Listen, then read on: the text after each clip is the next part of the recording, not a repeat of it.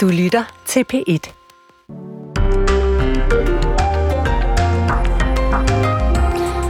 Ja, godmorgen. Klokken er blevet 5 minutter over 8. Det er lørdag den 3. februar, og øh, to timers P1 Morgen ligger foran os. Velkommen indenfor.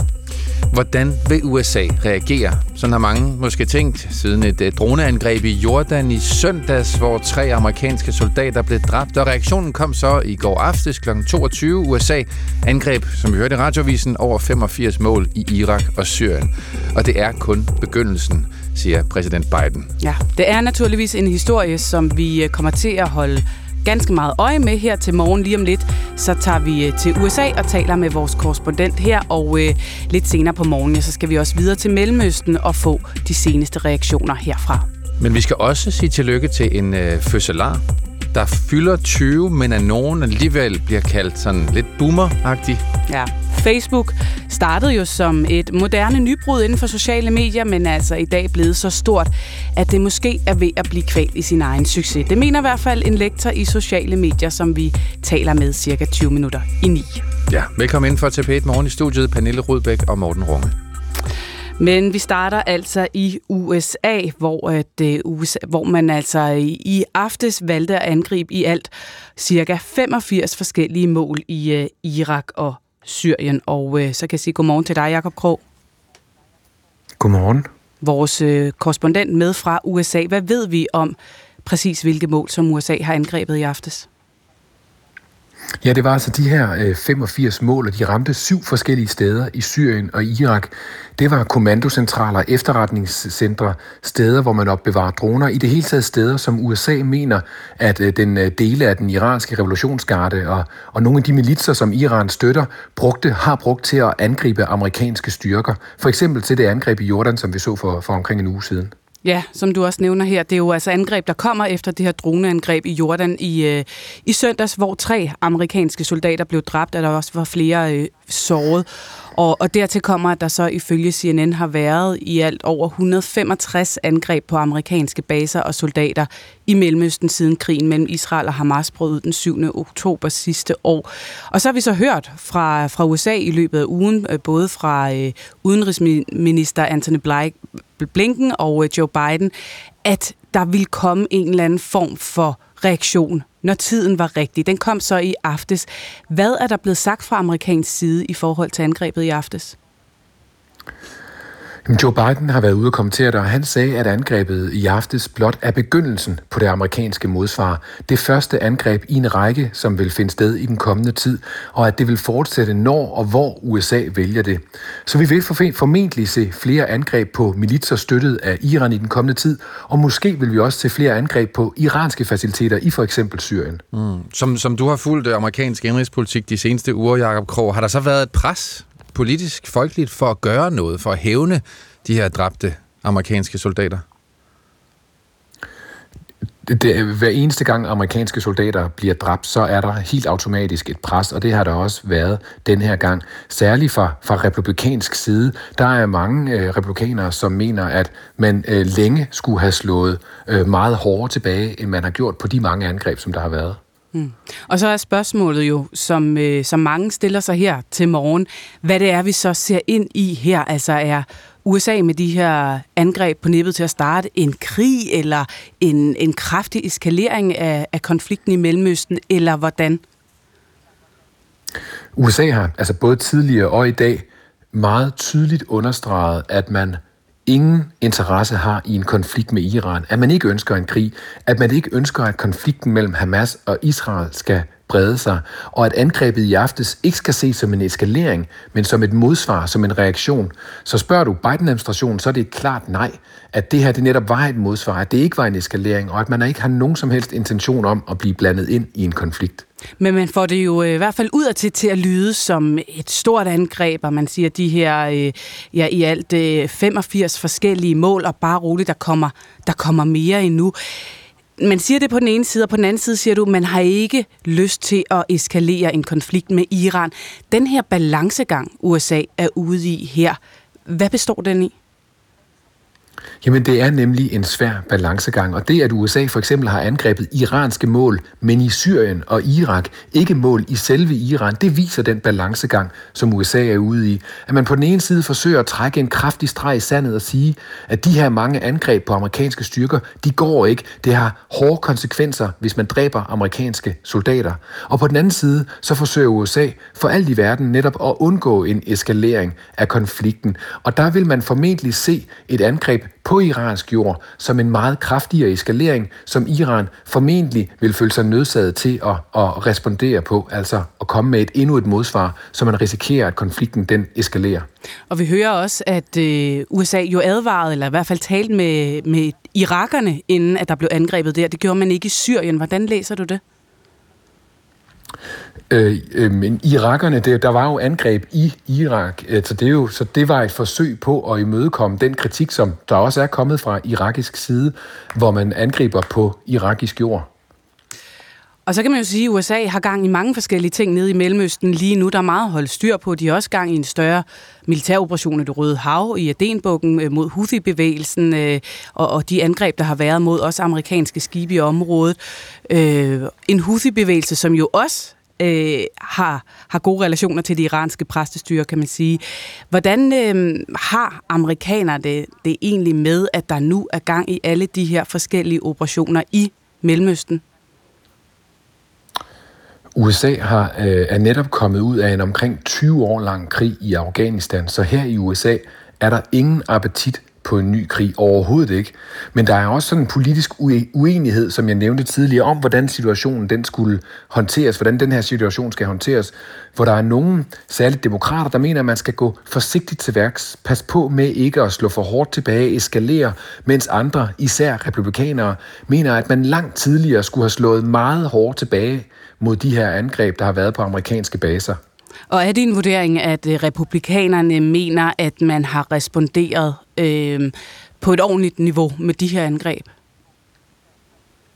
Der har været øh, nogle blandede udmeldelser. Der er, jeg har set en republikaner sige, at det var øh, det rigtige svar, og det var på tide. Og så har jeg set formanden for, for øh, repræsentanternes hus, øh, Mike Johnson, som også er republikaner, øh, sige, at den måde, som det blev udført på, hvor man ligesom har lavet op til det en hel uge, øh, bare viser, hvor, hvor svag Biden-administrationen er, at de har tilladt Iran og de militser, der støtter, og forberede sig på det her modsvar og, og, og kritisere det derfor.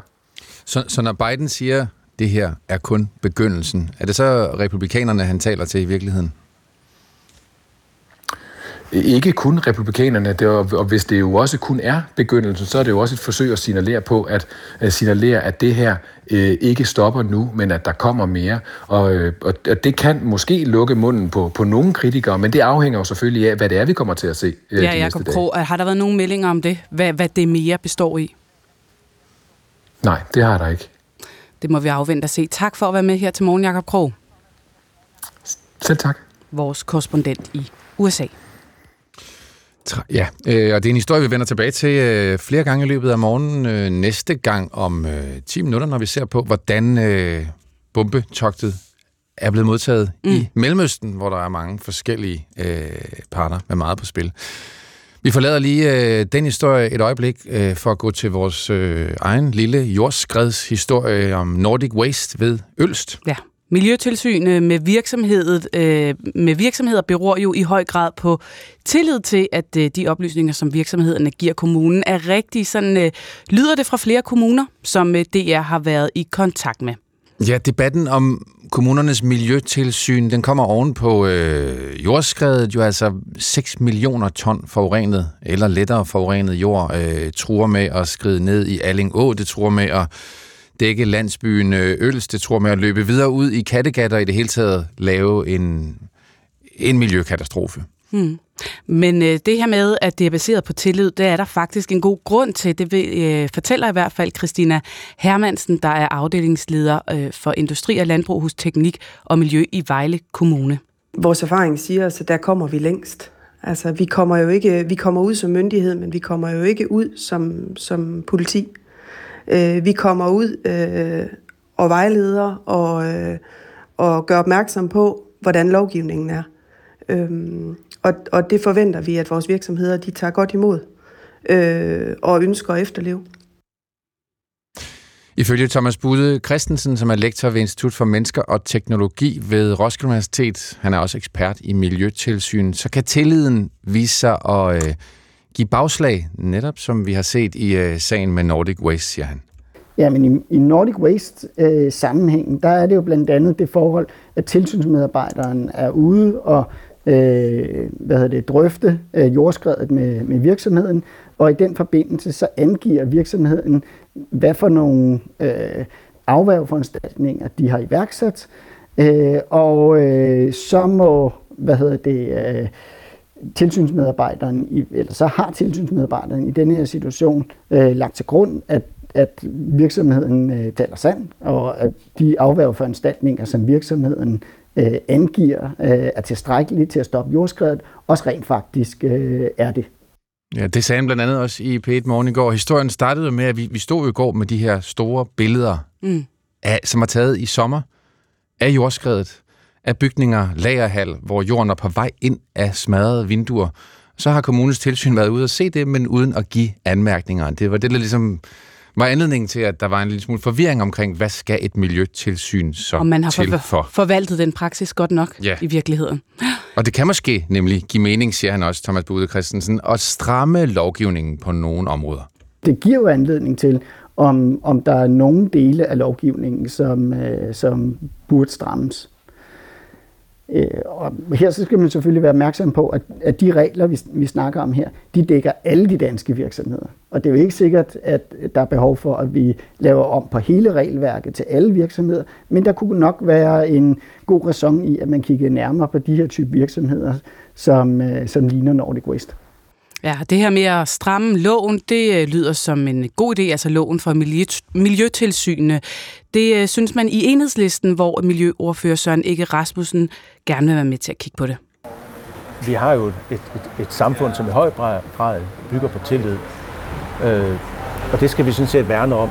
Men man må også sige, at vi har haft nogle miljøsager, en række miljøsager, hvor man kan sige, det er ikke blevet gjort nok for at varetage miljøets interesser. Og det er derfor min tilgang er, at vi skal have kigget på det igen. Vi har allerede nogle store virksomheder, hvor det er Miljøstyrelsen, der kontrollerer. Jeg synes, at vi skal ind og se seriøst på, om regionerne ikke skulle have øh, miljøtilsynet på nogle sager. Og så kan der være andre sager, som kommunerne skal beholde tilsynet på. Så vi, vi er nødt til at gå ind og revurdere det for at varetage miljøets interesser. Ja, Venstre øh, er dog ikke helt klar til at ændre på lovgivningen på øh, området. Partiet meldte ud i sidste uge, at man ønsker at udvide kammeradvokatens undersøgelse af Nordic Waste-sagen, sådan så Randers Kommunes rolle øh, og altså tilsynet bliver klarlagt. Og, og indtil da, så øh, siger Venstres politiske ordfører Torsten Schack, at øh, man vil vente lidt. Venstre er ikke klar på stående fod til at lave en ny lovgivning på baggrund af en sag, som ikke er fuldt belyst. Når vi ved mere, er vi klar til at handle. Men der, hvor sagen indtil videre står, der er vi ikke klar til at lave hele lovgivningen om, siger altså Venstres politiske ordfører Torsten Schack. Ikke mere Nordic Waste. Det er blevet tid til øh, at kigge lidt på dagens aviser, Morten Runge. Jeg øh, har fundet Kristi Dagblad, som beskæftiger sig med øh, en meget, meget omtalt sag, øh, der har fyldt mediebilledet øh, den seneste tid. Om, Du troede faktisk, det var en Shakespeare-stykke, da du så overskriften. Ja, der står jo her allerøverst, medier kritiseres for Romeo og Julie-dækning. Men så står der også, at 81-årigs drab på hustru. Altså, de fleste har jo nok hørt om den 81-årige Erik Preisler, som tog livet af sin kone. De har, øh, han har selv skrevet indlæg om, hvordan han øh, mener, at det burde være lovligt og, øh, at hjælpe sin kære i døden, hvis det er det, de begge ønsker.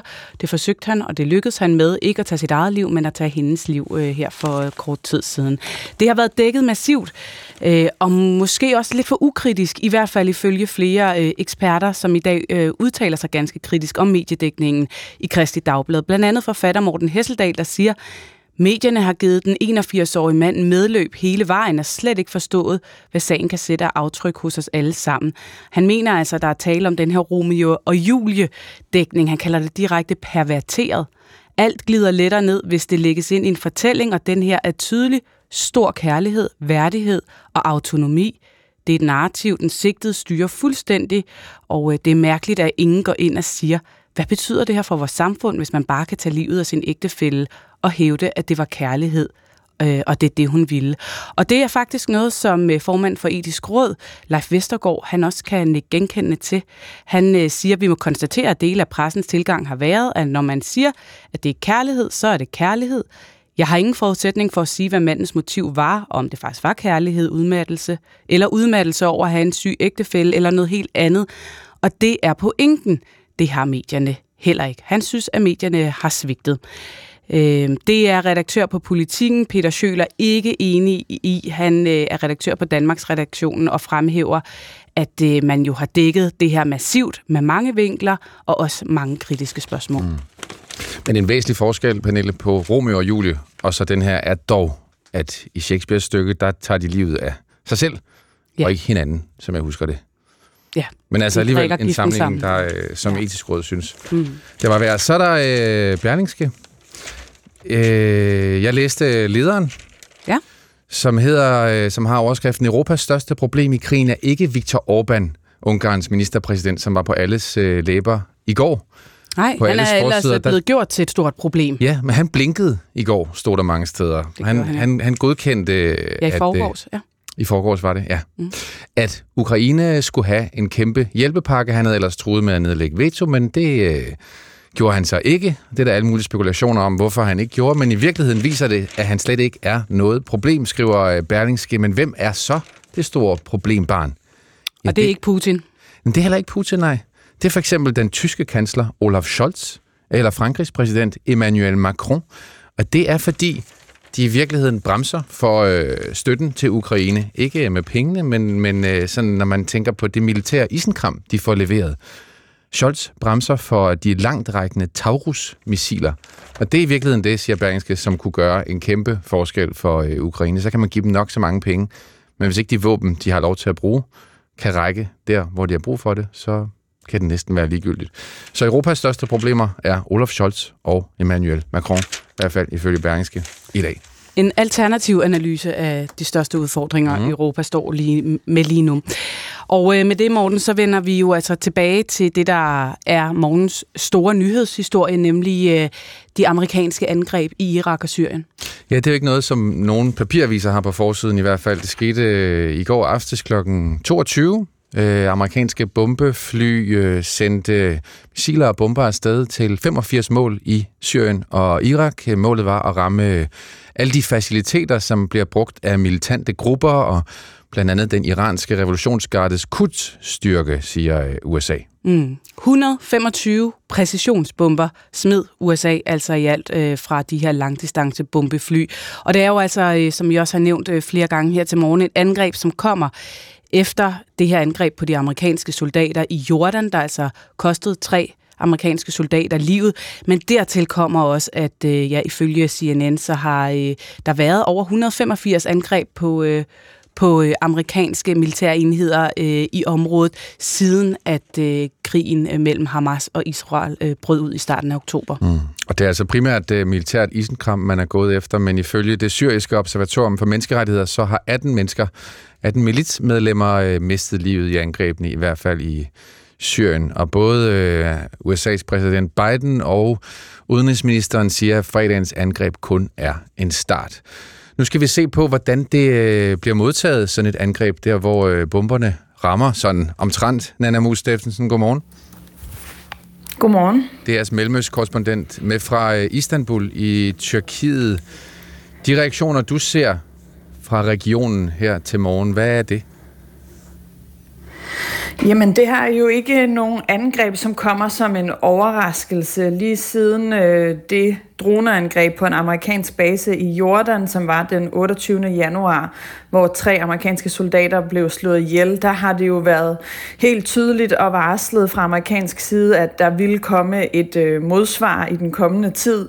Øh, og det, det forlyder fra USA indtil videre, er jo også, at det her øh, virker til at være begyndelsen, at der kan komme flere angreb øh, netop i de kommende dage i regionen. Iran har jo øh, forud for de her angreb i nat altså af afvist at have noget at gøre med de her lokale militser, øh, som er øh, øh affilieret i en eller anden grad, øh, forskellige grad til Iran i regionen, øh, og har sagt, at man vil svare igen. Det har de altså sagt inden, inden i nat, at, øh, at de her trusler, hvis der skulle komme nogle angreb, øh, så vil man svare igen.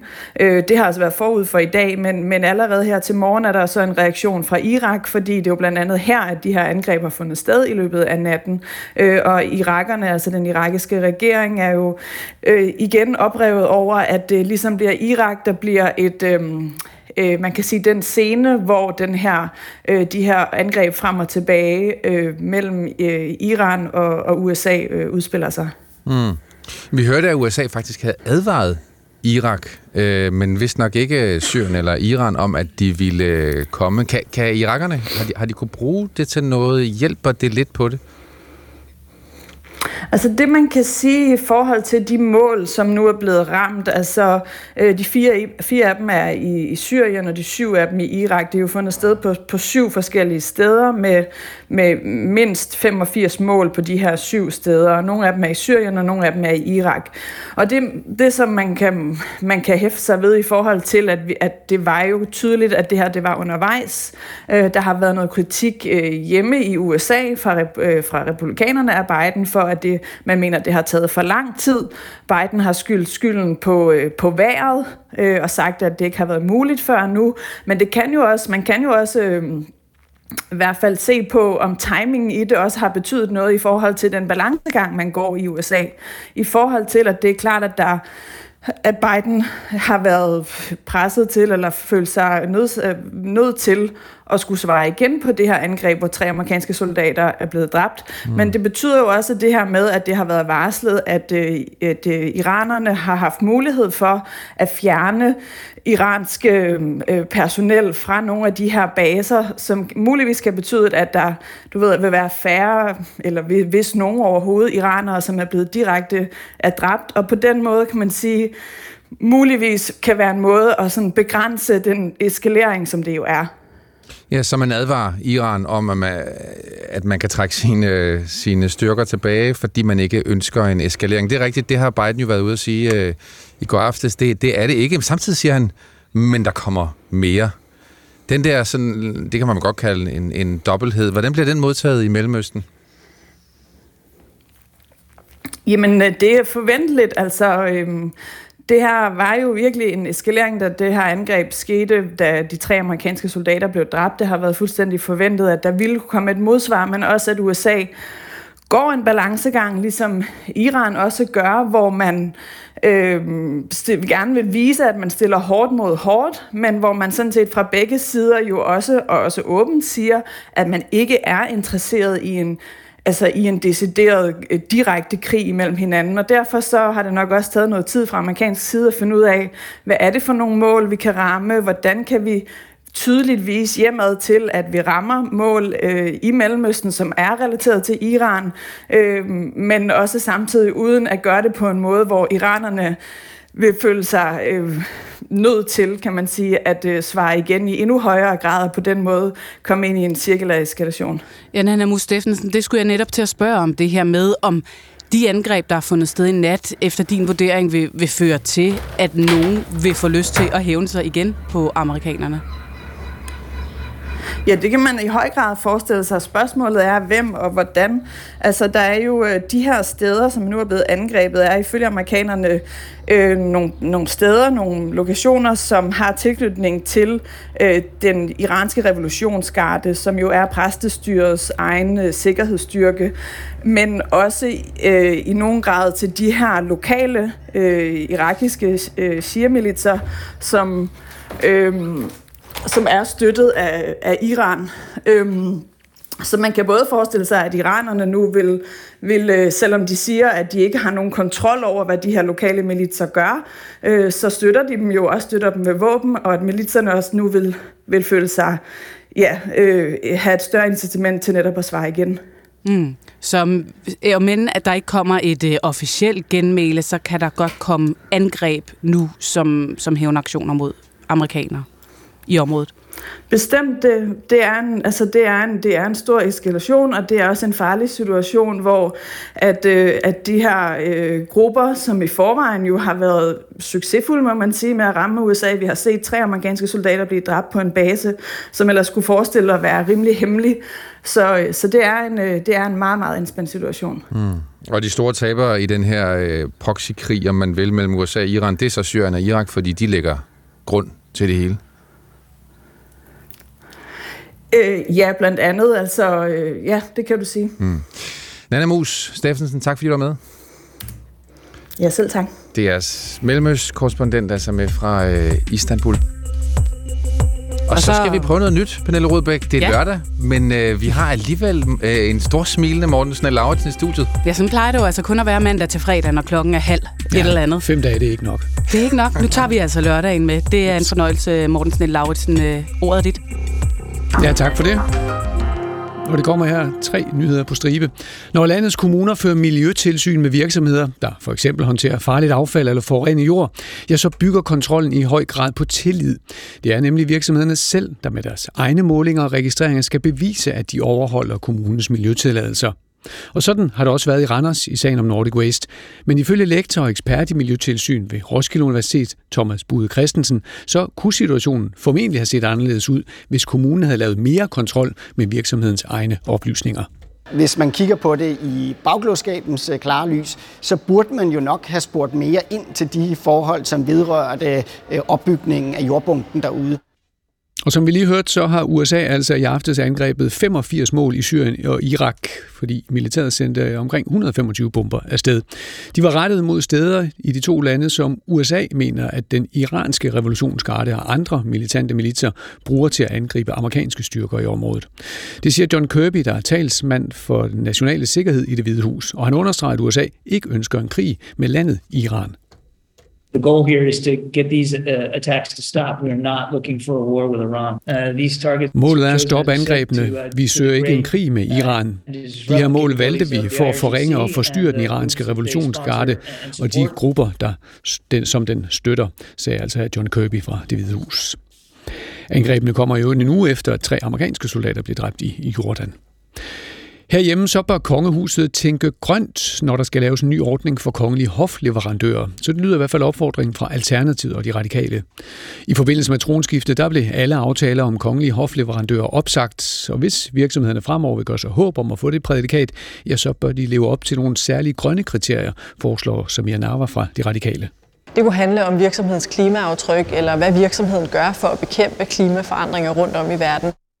Her først på dagen, der er det skyde, og der er lette byer, hist og pist, men i løbet af formiddagen, der klarer det op fra nordvest, og så får vi faktisk solen at se i langt det meste af landet. Mellem 5 og 9 grader, men det blæser stadigvæk en hel del, en jævn til hårvind fra vest. Og så er det jeres tur igen, Morten Runger og Pernille Rudbæk. Hvem er det, der fortryller dette møde med streg af sjælefred og søde løgne og sommersyner af forsvundne døde? Sikkert oplæg.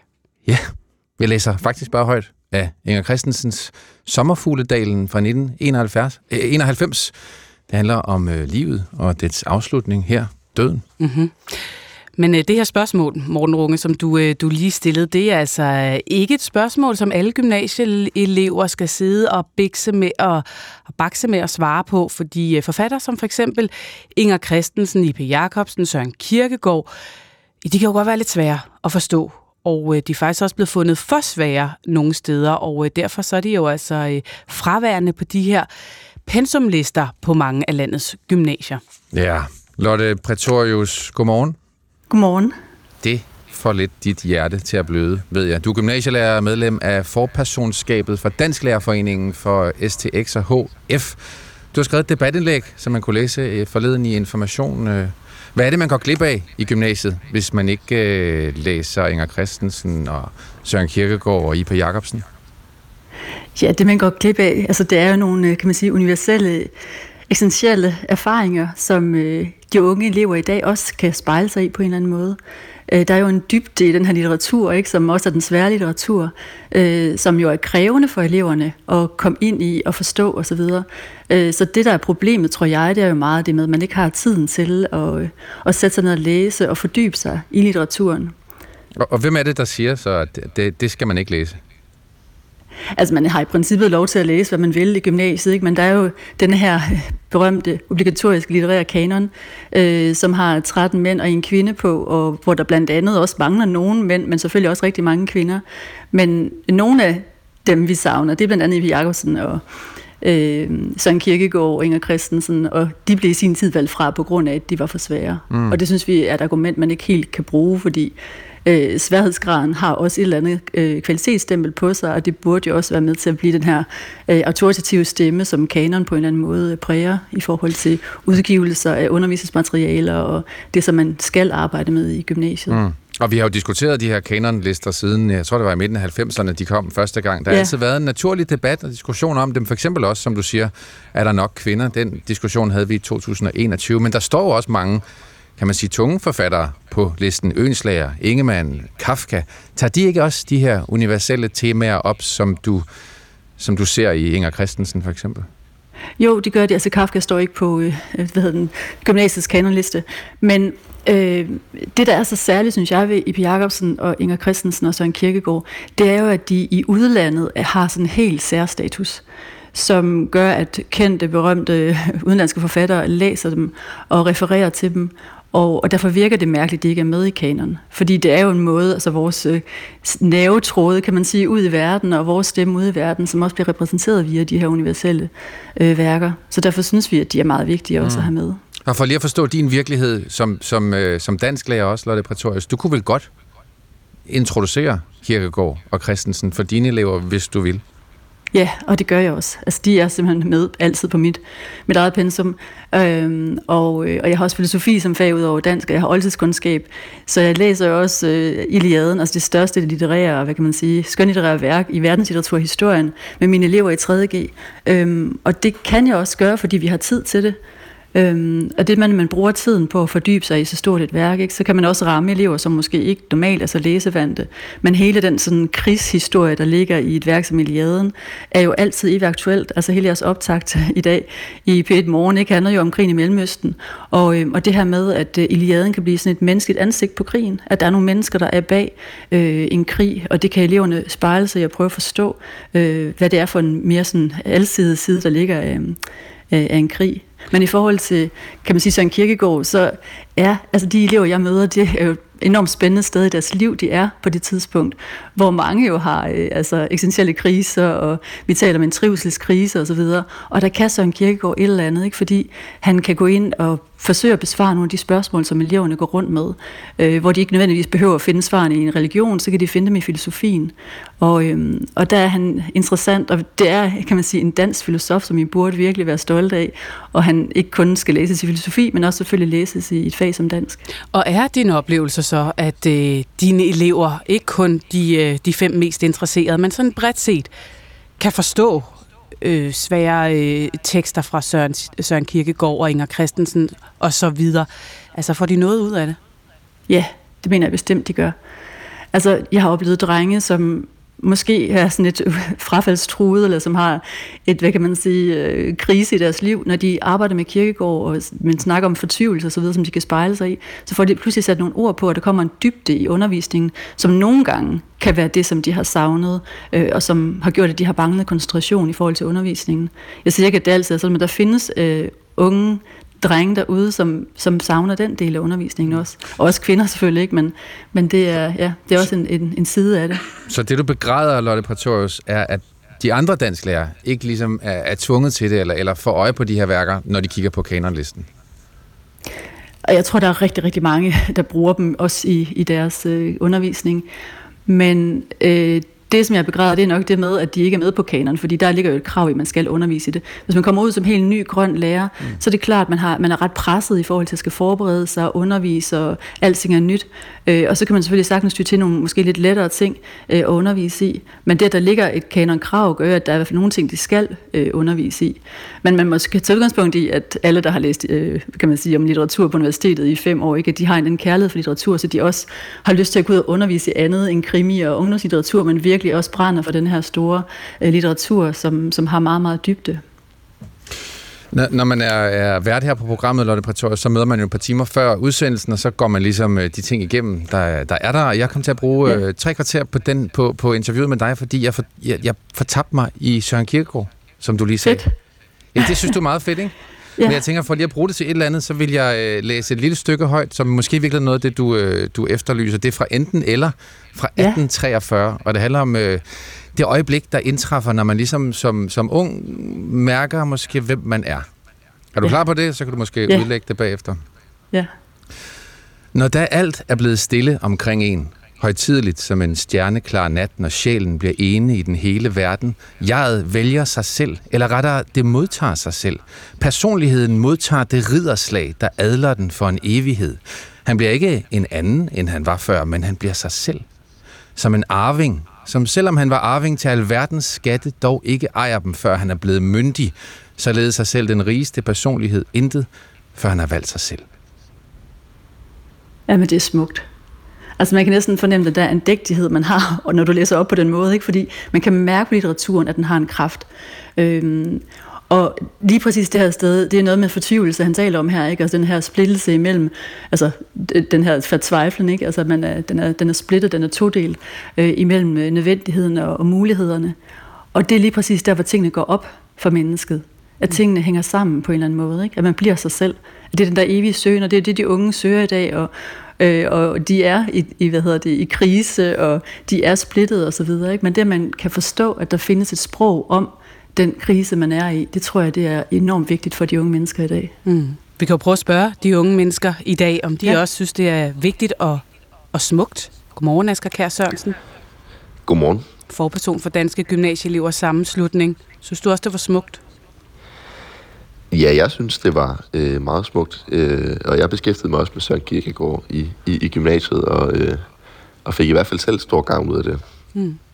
Og den her kritik, som der bliver rejst her fra Louise Pretorius' side... Lotte. Ja. Lotte, undskyld. Øh, deler du den kritik af, at der ikke er plads altid til Søren Kierkegaard og Inger Christensen i gymnasiet? Altså har I fortravlt til den her slags fordybning?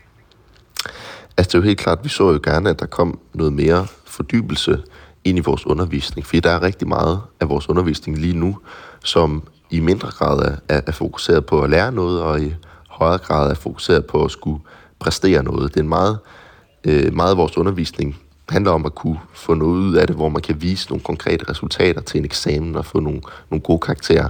Øhm, og, og det kunne vi godt tænke os, at der blev drejet lidt væk fra.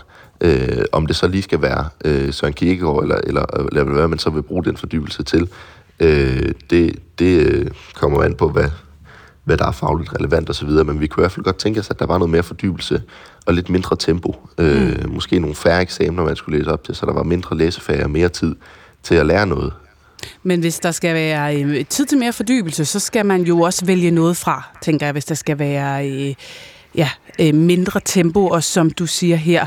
Øhm, og nu har man jo så valgt øh, for eksempel Inger Christensen og Søren Kierkegaard at skære dem fra. Hvis de så skal tilbage, og der stadig skal være tid til at fordybe sig i dem, hvad skal man så vælge fra? Øh, jamen det var faktisk det, jeg sluttede med at sige der, at, at vi mener egentlig ikke, der burde være så mange eksamener, som der er i dag. Øh, mm. Fordi at hvis man ikke havde alle de eksamener, så kunne man jo så have en, en læsefærd, der var kortere og have øh, noget mere undervisning, og derfor kunne I nå igennem mere på alle fagene, eller måske bare øh, have samme pensum som i dag, men så komme mere i dybden med det, og nå mere øh, til bunds og i mål øh, med de ting, vi lærer, så vi også får mere ud af undervisningen. Øh, det kunne vi rigtig godt tænke os, og det håber vi, at der også er øh, noget politisk opbakning er, til, fordi det vil kunne gøre en forskel. Det er simpelthen eksamenerne, der står i vejen for fordybelse? Eksamenerne kunne i hvert fald være et sted at kigge hen, fordi det ikke er nogen, der... Altså, når, når vi går til eksamen, så er det jo tid, vi kun har brugt på at lære noget om, om det stof, vi skal, øh, skal til eksamen i, som vi i stedet øh, bruger på at, at, at repetere det og på at skulle blive udprøvet osv. Øh, og, og, og der kunne vi bare hellere tænke os at have noget mere undervisning så. Så hopper jeg lige tilbage til dig, Lotte Pretorius. Du er med stadigvæk. Ja. Du har jo faktisk også et forslag, dig og Dansklærerforeningen, ja. om hvordan man kunne revidere kanonen, og der har været mange forslag til at revidere kanonen, men lad os bare tage det. Det handler om at have den her brutoliste med 30 forfattere, men så? Ja, Altså vælger man 14 derudfra frit, kan man sige, øh, som lærer. Så det giver både, at vi har, kan man sige, en øh, fælles hukommelse via at have en kanon, men samtidig så har vi også en frihed som lærer til at gå ind og vælge nogle af de forfattere, som vi mener, vi har lyst til at præsentere eleverne for. Så på den måde, så øh, kan man sige, har man stadigvæk fat i en kanon, ikke? men man får også øh, mulighed for at være lidt mere fleksibel i forhold til forfattervalg, så vi heller ikke behøver at skal smide mm. så mange forfattere ud af den eksisterende kanon. Det er ikke noget, vi har sådan et særligt ønske om i hvert fald, men vi ønsker selvfølgelig at få lavet et, nedsat et udvalg, et kanonudvalg, sådan at vi kan debattere med andre professionelle folk om, hvad er vigtigt at have med i en øh, revidering af en kanon. Så, det er det, så hvis du bare skulle sammenfatte det, hvad, hvad står i vejen i dag for, at, at vi kan få en, en, en altid nuancering undervisning i, i alle forfattere og nå de dybder, du synes, der skal, der skal nås? Jamen, det er jo en revidering af kanon, kan man sige. Og øh, også det med, at vi får flere timer i faget, så vi kan fordybe os mere. Og ikke en, læsning... øh, ikke en afskaffelse af eksamenerne, som vi ellers hører øh, Asger Kjær Sørensen her foreslå? Øh, jeg ved ikke lige, hvordan man skulle kunne gøre det. øh, reducere på, på dansk eksamen. Der er jo en mundtlig dansk eksamen, og så er der en, øh, en skriftlig dansk eksamen. Ikke? Så øh, et eller andet sted, så skulle man slå dem sammen, eller gøre et eller andet. Det kan jeg ikke lige sådan helt overskue, hvordan man skulle kunne gøre det. Mm. Men, øh, men jeg tænker, flere timer til faget ville kunne gøre noget for fordybelsen. Og så er det jo faktisk, det er ikke de tunge klassikere, der dræber gymnasieelevernes læselyst. Det, det, det hedder dit debatindlæg. Men hvad ja. er det så i virkeligheden? Jamen, det er tiden, ja. at de er presset, øh, og de skal have et højt læsetempo for at kunne nå at læse lektierne i, i en tid, som øh, de har tid til i deres travle fritidsliv også. Ikke? Øhm, og det der med at læse for at læse hurtigt og få det overstået, det er ikke noget, der er særlig motiverende i læsningen. Hvis man skal have øh, læse lysten tilbage, så skal der være tid til fordybelsen, og tid til at læse i sit eget tempo, så man virkelig kan komme ned i teksten, og også få et flow i sin læsning, som jo er en oplevelse for eleverne, som ikke alle nogensinde har oplevet. Øhm, og det er jo noget, man under alle mennesker at nå til sådan en, en tilstand. Mm. Selvom du også måske anerkender, at man kan slå sig lidt på Kirkegaard i P. Jacobsen, hvis man det kan man helt sikkert. Jeg vil sige, ja ja, læseflowet lige øh, hos Kirkegård kan måske godt være lidt svært, ikke? men øh, så kan der være en, en nysgerrighed i det, som gør, at man simpelthen bliver, har drive i sin læsning, som, fordi man vil finde ud af, man vil finde frem til, hvad er det, han mener, hvad er det, han, hvorfor formulerer han det, som han gør. Og jeg redigerede faktisk lidt i det, vil jeg sige, det jeg læste op, sådan så det kunne læses højt i øh, radioen, så lidt bearbejdelse skulle det også til. Men det er jo også det, ja. du er til for, Lotte Preterius. Ja. Tak fordi du var med. Det var så lidt øh, gymnasielærer, medlem af forpersonskabet for Dansk Lærerforening, og også tak til dig, Asger Kjær Sørensen, hvis du lytter med stadigvæk, forperson for Danske Gymnasieelevers Sammenslutning. Og så vender vi øh, tilbage til aftenens amerikanske angreb på altså i alt 85 mål i Irak og Syrien. Et angreb, der kommer faktisk i en uge, hvor amerikanerne ellers øh, har været i gang med at se på de mere langsigtede løsninger for en fredelig fremtid i Mellemøsten. Både Storbritanniens udenrigsminister David Cameron og USA's udenrigsminister Anthony Blinken har i ugens løb øh, faktisk luftet overvejelser om at anerkende Palæstina som en selvstændig stat, øh, når Israels krig mod Hamas i Gaza engang er forbi. Ja, og der er også blevet spekuleret i, om der snart kan være en ny Biden-doktrin for Mellemøsten på vejen, hvor der også indgår en form for anerkendelse af en palæstinensisk stat. Godmorgen, Sissel Nyholm. Godmorgen, Sissel Nyholm. Godmorgen. Udlandsredaktør på Kristelig Dagblad, også tidligere korrespondent i USA. Kan man godt angribe 85 mål i Mellemøsten og varsle, at der er flere på vej, og så samtidig tale om en tostatsløsning? Ja, altså den amerikanske regering var af både udenrigs- og indrigspolitiske grunde nødt til at, øh, at, at gå, gå til gengældelse øh, mod Iran på grund af, øhm, at det, at det angreb på en amerikansk militærbase i Jordan, som dræbte tre amerikanere. Øh, men USA er ikke interesseret i en bredere krig i Mellemøsten, det har de også gjort meget klart. Men, de, men USA ser heller ikke Iran og Irans stedfortrædere i regionen som en partner for fred, øh, som nogen, der kommer til at spille en en betydelig rolle i oprettelsen af en palæstinensisk stat. Så de to ting kan godt adskilles. Mm. Altså USA var nødt til at gøre gengældelse, øh, men man kan samtidig godt tale om en øh, palæstinensisk, fremtidig palæstinensisk stat med de partnere i regionen, som, som man kan tale med, som man ser som konstruktiv, konstruktiv i den øh, forstand. Så man kan godt holde det adskilt, men er der alligevel en eller anden form for balancegang her i forhold til på den ene side at, at bombe løs forskellige steder, og så samtidig på en eller anden måde forsøge en form for fredsmæling, eller i hvert fald at, at række hånden ud til palæstinenserne og tale om en anerkendelse af deres stat? Ja, det er der jo. Altså, jeg, jeg, jeg tror ikke, at det er, at, at det nødvendigvis, at man bomber mål i, i Irak og Syrien, øh, betyder, at palæstinenserne ikke vil, vil se øh, målsætninger om en fremtidig palæstinensisk stat som troværdig. Det er nogle, nogle helt andre dynamikker, der gør, der gør sig gældende der. Der er diplomati, mm. øh, der skal finde sted. Det er heller ikke noget, der kommer til at ske i morgen eller i næste uge, men der bliver sendt nogle, nogle øh, kraftige signaler og nogle øh, symbolske udmeldinger fra, fra USA og Storbritannien, som jeg selv nævnte før øh, for øjeblikket, om at det, det er en to-statsløsning, det er det spor, man, øh, man er nødt til at gå for at, at få fred i Mellemøsten. Og hvordan kan det være, at USA og Storbritannien er begyndt at tale om det? Det er det jo fordi, at øh, situationen er, er blevet så græld, som den er blevet i nu efter øh, cirka fire måneders krig i, i Gaza. Øhm, Israel er ved at, at miste det globale narrativ om, om krigen. Der er protester øh, i mange lande mod det, der foregår. Øhm, USA, som er Israels øh, nærmeste allierede, har i overført forstand ifølge mange nu blod på hænderne, fordi at, at USA støtter Israel så, så meget i det her, så det er begyndt at blive uholdbart for Israel, øh, undskyld, for øh, USA og for mange andre Israels nære allierede, det der foregår. Der er en, en fornemmelse af, at der er nødt til at ske noget. Israels krig går heller ikke som planlagt af de målsætninger, som Israel har haft om at destruere Hamas og frigive alle de, de gisler, der stadig sidder i Gaza. Det er, der er ikke sket voldsomt meget fremskridt i, i, i den forstand. Øh, så der er en fornemmelse af, at der, der er nødt til at ske noget nu, fordi der er en, en fortælling om den her krig, der er, øh, ikke er til Israels og Israels allieredes fordel for øjeblikket. Og hvad er det så for en løsning, altså i form af en anerkendelse af en palæstinensisk stat? Hvordan ser det ud, øh, set med amerikanske og britiske øjne?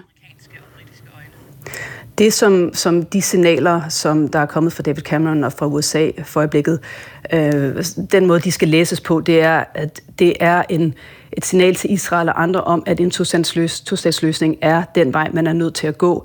Og hvis man vender tingene lidt om og taler om anerkendelsen af en palæstinensisk stat, øhm, tidligt i en fredsproces, eller måske allerede inden en fredsproces går i gang, så gør man den proces uigenkaldelig. Så, så er det så er en to-statsløsning målsætningen, og det eneste mål, man kan, man kan arbejde hen imod. Det er ikke sådan, at Israel og palæstinenserne skal forhandle, og så måske når man frem til en tosatsløsning. USA og Storbritannien siger, at er målsætningen. Øhm, det, er det, vi, det er det udgangspunktet nu er for, en, øh, for, for fredsforhandlinger.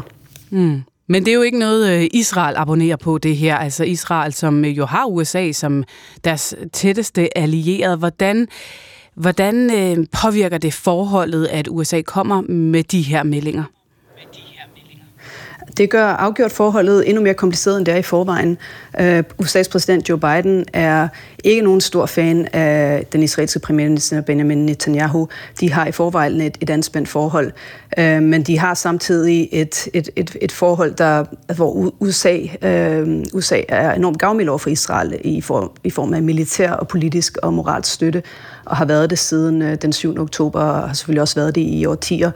Uh, for Joe Biden, der er Israel, ikke nødvendigvis lige med Netanyahu og omvendt, øhm, men lige de to personer har, altså, vi har en af de mest øhm, højorienterede konservative israelske regeringer i, i Israels historie, øhm, og Biden-regeringen ligger et andet sted, så det er meget kompliceret. Øhm, men hvis der er nogen, der kan lægge pres på, på Israel og Netanyahu, så er det jo USA i, i kraft af al den støtte, de giver til Israel. Tak for det, Sissel Nyholm. Tak for det, Sissel Nyholm. Selv tak udlandsredaktør på Kristelig Dagblad, og også, også tidligere korrespondent i USA. Pernille Rudbæk, hvis du havde 96 milliarder kroner at brænde af på din næste fødselsdagsfest, kunne du så finde på noget, du, øh, du gerne ville øh, Der kunne vel nok blive til en, en lille middag i byen. En middag i byen for vennerne, og, ja. og måske... Og så må resten gå til at redde verden, eller noget den dur. Ej, det er smukt. Ja. Jeg ved ikke, om det er sådan, Facebook vil øh, markere deres, men Facebook-platformen, det, det sociale medie Facebook, fylder 20 år i øh, morgen og har øh, i det seneste kvartalsregnskab netop et overskud på øh, 96 milliarder kroner. Mm. Og det er jo altså en virksomhed, der på øh, de her 20 år øh, er gået fra at være sådan et internt online forum for studerende på Harvard Universitet. Det blev selvfølgelig, øh, som bekendt, som alle nok ved efterhånden, øh, stiftet af Mark Zuckerberg. Og i dag der er det jo altså blevet øh, en af de mest benyttede hjemmesider i verden, der har to milliarder brugere. 65 procent af alle os danskere er på Facebook. Jeg troede faktisk, det var flere, men 65 øh, procent. Mm. Vi kan prøve at høre fra en af dem, Altså en, en dansk Facebook-bruger. Hun hedder Heidi Hansen, er fra Aalborg, og øh, vores kollega fangede hende øh, tidligere på ugen. Jeg holder mig sådan opdateret om, hvad der sker i byen, og sådan hvad mine øh, venner og bekendte laver og familie. Hvordan kan det være, du øh, valgte at komme på Facebook? Jamen, jeg tror, det var nogle familiemedlemmer, der fortalte mig om det. Og så tænkte jeg, det kan jeg lige se, hvad jeg er. Er du selv meget aktiv på det? Nej, ikke meget aktiv. Nej, det er kun en gang imellem, jeg sætter lidt på. Hvad, hvad deler du for eksempel? Det kan være, hvis jeg har været på nogle ture, nogle billeder, gode billeder, fotos, jeg har taget. Naturbilleder. Så du er egentlig glad for, at vi har Facebook? Ja, det er udmærket, men øh, jeg synes nok, det er blevet en voldsom reklame. Der er meget reklame efterhånden. Det fylder for mig, ja. Ja, der er jo altså en del snak om for tiden, at de unge vender ryggen til, til Facebook, og øh, uden at jeg skal sige for meget, så man kan jo sige, det illustrerer måske meget godt, at det er et andet publikum, der... Øh, Du kan høre på Heidi Hansen, at hun ikke er der, ung. Ja, men jeg har, jo, jeg mm. har også familiemedlemmer, der uploader solopgange og så videre. Det er lidt en, en anden måde at være på sociale medier på, mm, det er der end også. de unge. Er der også smukt. Mm, Malene det det. Charlotte Larsen, godmorgen. Godmorgen. Lektor i sociale medier på Aalborg Universitet. Hvor, hvor tidstypisk er, er den her beskrivelse, som, som Heidi Hansen lige gav af vores brug af Facebook i dag? Jeg synes faktisk, den tegner et meget godt billede af, sådan, hvordan man kan sige, hvordan er den gennemsnitlige øh, bruger af, af Facebook i dag? Øh, fordi Facebook har jo udviklet sig voldsomt igennem tiden. Nu kan man sige, nu har vi jo ikke helt været med i alle 20 år i Danmark. Det var jo først sådan, de tidligste kom på i 2006, men det var nok først i 2008, at Facebook sådan for alvor slog øh, igennem i Danmark. Var det det, som Zuckerberg ønskede sig, at det skulle ende med at blive, tror du? Nej, det tror jeg ikke helt. Altså man kan sige, øh, Facebook havde jo den her ambition om, at vi ville have alle ind i et netværk. Øh, og man kan sige, at da, da vi sådan begyndte i Danmark at, at komme på Facebook, var det jo første gang, at det sådan var den, den voksne generation, der, der ligesom begyndte at gøre det, som teenagerne jo havde gjort i overvis. Øh, I udlandet var det øh, på MySpace og, og Friendster, og i Danmark var det især på Arto og andre af de her sådan, første generations øh, sociale netværkssider. Så med Facebook, der skete der faktisk det, at vi alle sammen på tværs af, af generationer øh, kom på. Men man kan sige, det var også øh, lidt starten på, øh, på, nu vil jeg ikke sige på enden, men, men på de udfordringer, som, som Facebook endte med at få. Fordi man taler jo inden, inden for forskningen om, at der, der for mange brugere er opstået det, man kalder et kontekstkollaps. Det vil sige, når vi har tilføjet alle, vi kender øh, på tværs af forskellige kontekster, så skal vi i virkeligheden kommunikere til mange forskellige målgrupper på samme tid. Så hvad egner sig at slå op til, til vennerne, hvad egner sig at slå op til øh, kollegaerne og til de, til de gamle bekendte og til de øh, sådan mere løse relationer. Så, så vi får sådan en... Øh, en manglende lyst til at dele noget, og det er jo også det, vi kunne høre i indslaget her, at man deler ikke så meget.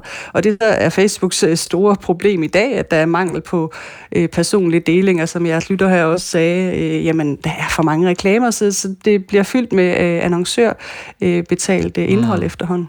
Ja, og det, ser hun jo også, Heidi Hansen. Det, det er noget, der er sket her på det seneste. Der er kommet for Mm. mange reklamer. Er det udtryk Mm. for, at man er presset, eller hvorfor har man lyst til at gøre det, når man alligevel tjener 96 milliarder i kvartalet?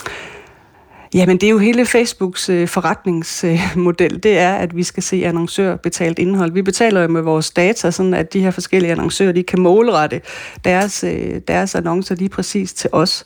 Øhm, og man kan sige, der, der hvor jeg vil sige, at Facebook stadig har en, øh, en, en rigtig høj værdi for, for mange, det er faktisk ude i grupperne. Vi ser det jo i øh, forskellige lokalområder, at, øh, at der lever Facebook i bedste velgående, når man skal efterlyse en kat, eller har nogle møbler, man gerne vil give gratis væk til, til nogen i nærmiljøet, så er det jo sådan den her klassiske community-tilgang til at bruge internettet, som vi jo har kendt helt tilbage fra sådan start 90'erne, altså lidt de her interessefællesskaber. Problemet for Facebook er bare, at øh, det har ikke nogen sådan forretningsmæssig værdi for dem, at vi sidder og øh, kommunikerer i sådan nogle øh, lukkede grupper, eller vi måske bare bruger Facebook Messenger frem for at, at lægge noget op, øh, som jo gør, at vores øh, newsfeeds får en meget lav værdi og bliver lidt kedelig, som, mm. som jeres lytter også øh, øh, påpegede her. Men er det ikke bare Facebook, der, er, der ikke er klog nok til at, at knække den nød? Altså, hvordan tjener man penge på Facebook-grupper og Messenger, hvis det er nu der, deres brugere er? Jo, men det, man kan jo også frygte lidt, at, at de, bliver, de begynder at blive øh, tilstoppet med reklamer og så videre. Men, men problemet for, for Facebook i dag er jo nok, at det for rigtig mange mennesker er blevet et, et praktisk øh, organiseringsværktøj. Så det kan godt være, at de har fat sådan procentvis på rigtig mange brugere, men vi bruger det jo ikke øh, på samme måde, som vi gjorde tidligere. Der er nogle af de praksiser, vi måske havde på Facebook i forhold til at dele billeder, i forhold til at socialisere med vores, vores venner, er måske flyttet over på nogle, på nogle andre platforme, især for børn og unge jo. Og så kan det godt være, at de har en profil, fordi de bliver nødt til at kunne holde fast i øh, øh, den lokale forening, eller øh, at de er en del af en messenger-tråd. Men, men der bliver bare ikke delt så meget, så, så Facebooks værdi øh, kommer vi, vi kommer måske hurtigere til at, at kede os øh, øh, på Facebook. Og så er der jo andre øh, platforme, som for eksempel TikTok, der med deres den her For You-page, altså den forside, man lander på, har, har knækket koden i forhold til at få folk til at blive rigtig længe. Man kan så også se, at, at Facebook kopierer jo lystigt fra, øh, fra de øh, funktioner, der, der fungerer på andre sociale medieplatforme. Så, så de prøver i hvert fald. Tak for det, Malene Charlotte Larsen. Vi ringer igen om 10 år, når de holder 30 år. ja, det må fest. I gerne. Måske 40 år. det gør I bare. Lektor i øh, sociale medier på Aalborg Universitet. Ja, og tillykke til Facebook med de 20 år. Ja, det skal vi sige. Og held og lykke med at bruge de penge der, så på en eller anden fest. En eller anden stor fest.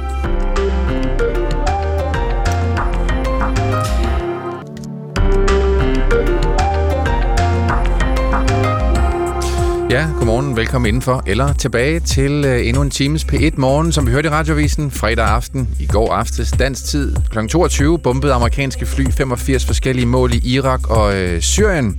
Vi ser på øh, det amerikanske bombetogt fra Mellemøstens øh, synsvinkel.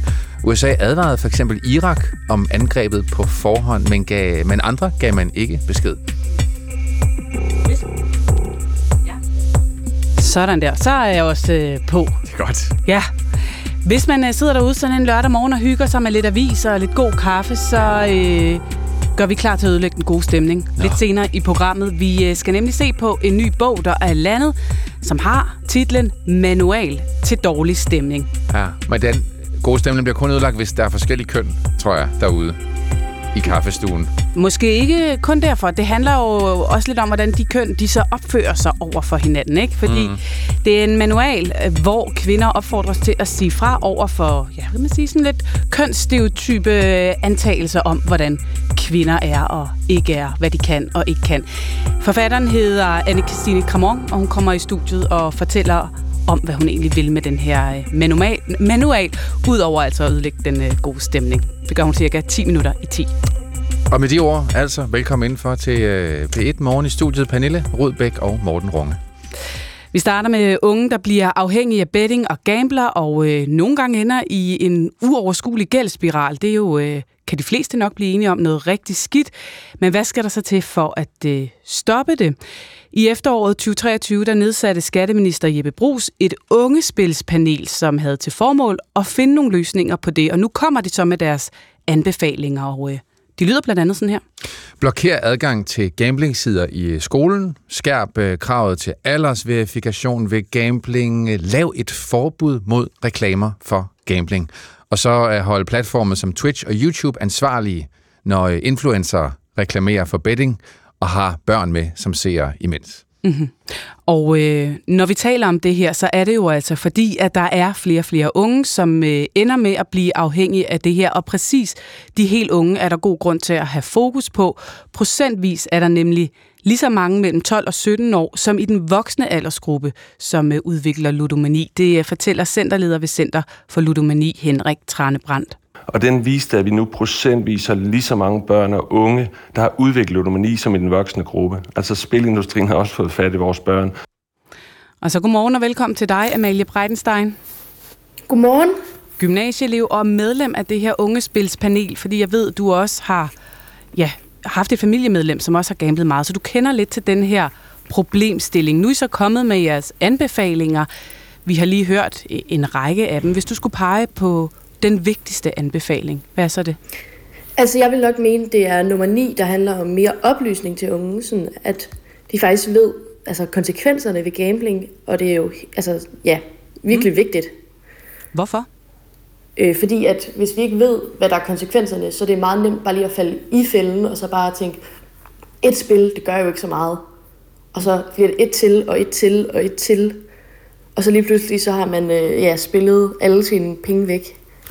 Og hvis du bare lige skal benytte lejligheden, så Amalie Breitenstein, som du har researchet det, hvad er så egentlig? Hvad vil du give for en oplysning til unge nu om gambling? Altså helt generelt det der med, at det er meget nemmere at falde i fælden, end man lige tror. Og at, ja, at det egentlig ikke er det værd, fordi at ofte så taber man bare en masse penge. Mm. Amalie Breitenstein, som øh, jeg også lige sagde, så er du jo også gymnasieelev. Hvor udbredt oplever du, at det er øh, det her? For du siger, at vi, vi mangler oplysning. Er det fordi, at dine gymnasiekammerater ikke rigtig ved, hvad det er, det her det kan ende med? Altså, man kan sige, vi har ret mange klasser, hvor det er bare sådan en ting, så er det alle drengene i klassen, der gambler, hvor at, så er der nogle klasser, hvor det overhovedet ikke er slemt. Øh, så jeg tror også, det er meget sådan om, mm. altså sådan social gruppe, der gør, øh, og så bliver det bare sådan en hyggelig ting, og så bliver det ikke sådan en, vi snakker lige om, hvad nu hvis jeg mister alle de her penge, og jeg så ikke ja, kan købe det, jeg gerne vil, eller kan tage ud og hygge mig, som jeg gerne vil. Men oplever du, at der er, øh, der er et problem derude, som der skal gøres noget ved? Helt klart. Altså, jeg, jeg ved ikke, hvor mange af mine klassekammerater, der gambler, men det er i hvert fald nok til, at jeg synes, det er alarmerende.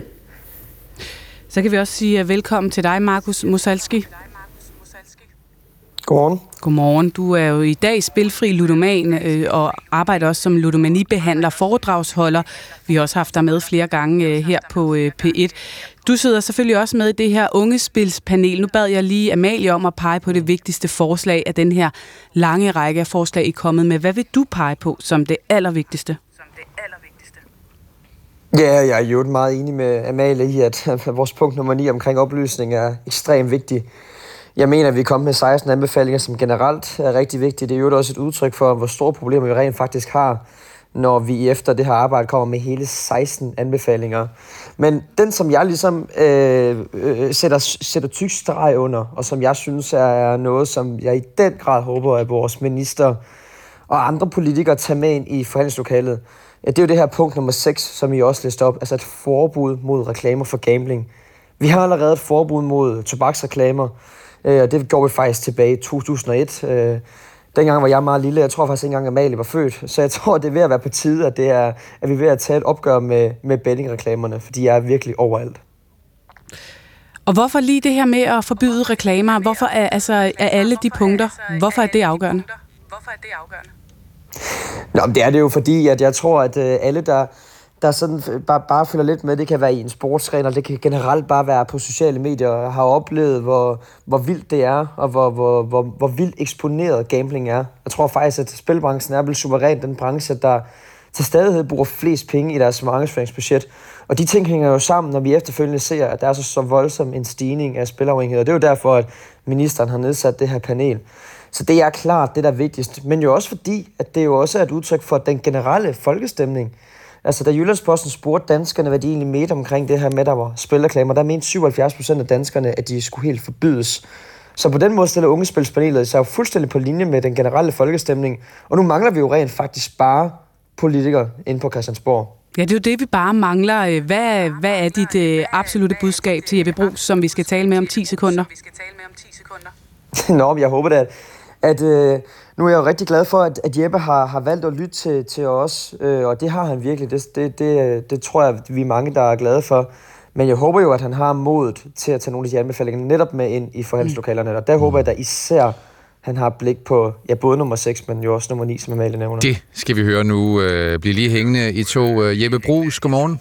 Godmorgen. Skatteminister for Socialdemokratiet. Altså, øh, nummer 6 og nummer 9, det var jo, nu startede vi og med at høre Amalie sige mere oplysning til de unge. Altså, på en eller anden måde, nogle penge til en kampagne, der hedder, det, det er ikke det værd. Hvordan øh, vil du gå videre med det punkt? Det synes jeg er en rigtig god idé, og i det hele taget vil jeg bare gerne lige sige tak endnu en gang, både til Amalie og Markus og alle de andre, der har været med i det her ungespilspanel. Det har faktisk været helt vanvittigt vigtigt, øh, og en øjenåbner både for mig selv som minister, men også for mine kollegaer i Folketinget og for embedsværket. Fordi vi ved godt, at vi har store problemer her.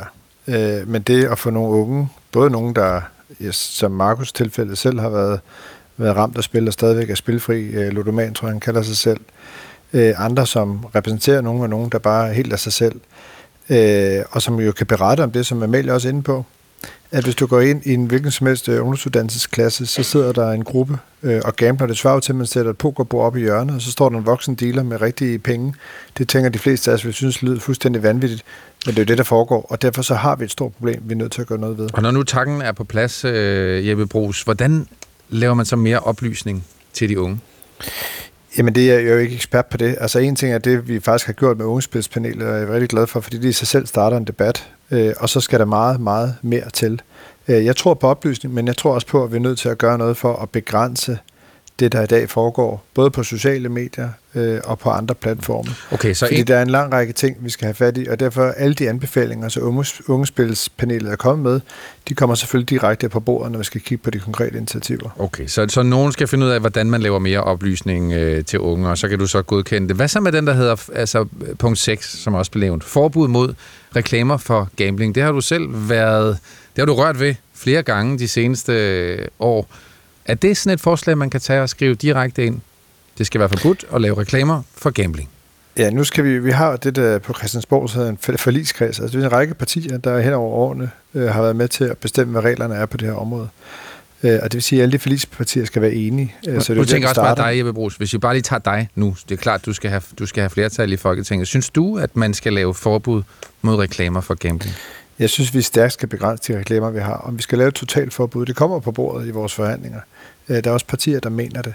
Det er en afvejning både i forhold til at begrænse det, vi har i dag, øh, men også sørge for, at man ikke sidder og spiller på bettingfirmaer, som ikke har licens til at spille i Danmark. Men altså, jeg er villig til at diskutere det hele.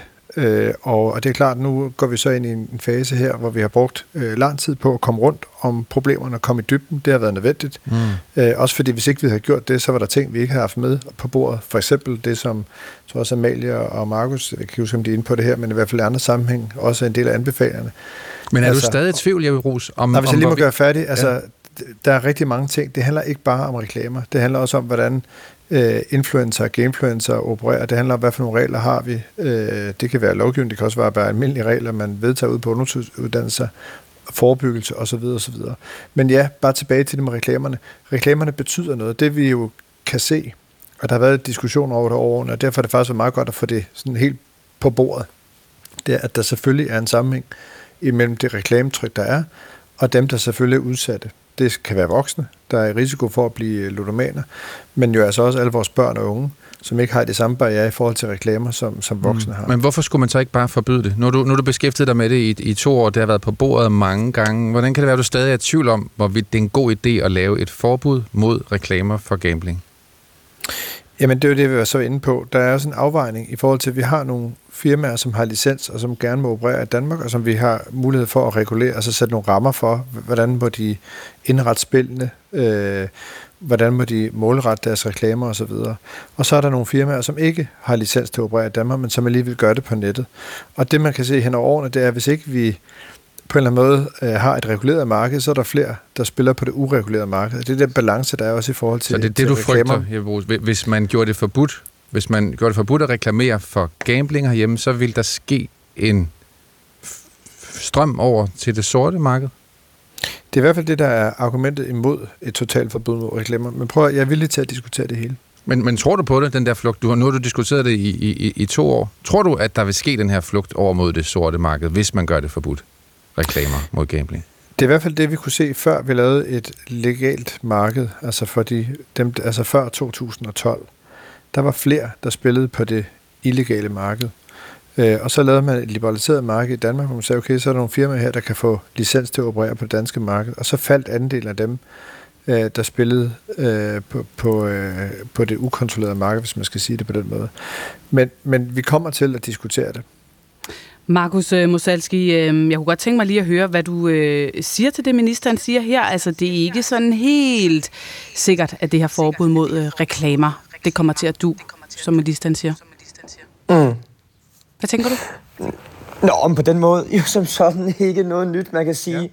Ja. Jeg har også stor forståelse for, at Jeppe skal jo have hans kollegaer med, så når jeg taler om det her, jeg håber, vores kollegaer hører efter, så taler jeg jo ikke kun til Jeppe, så taler jeg jo rent faktisk til, til mange af de kolleger, som også skal overtales om, at det her det rent faktisk er en god idé. Øhm, altså, jeg har det sådan lidt, øh, vi må jo vælge. Vi har oplevet, at der er en enorm stigende øh, inden for øh, ludomani. Det, det har Jeppe talt om øh, tit. Og så er det da rigtigt nok, at vi kan jo måske risikere, at øh, den her enormt høje kendskabsgrad, som vi har lige nu, jeg kan ikke huske tallene helt præcis, men jeg tror, det er 89 procent af danskerne, der rent faktisk spiller på det licenserede marked, den måske vil falde en smule.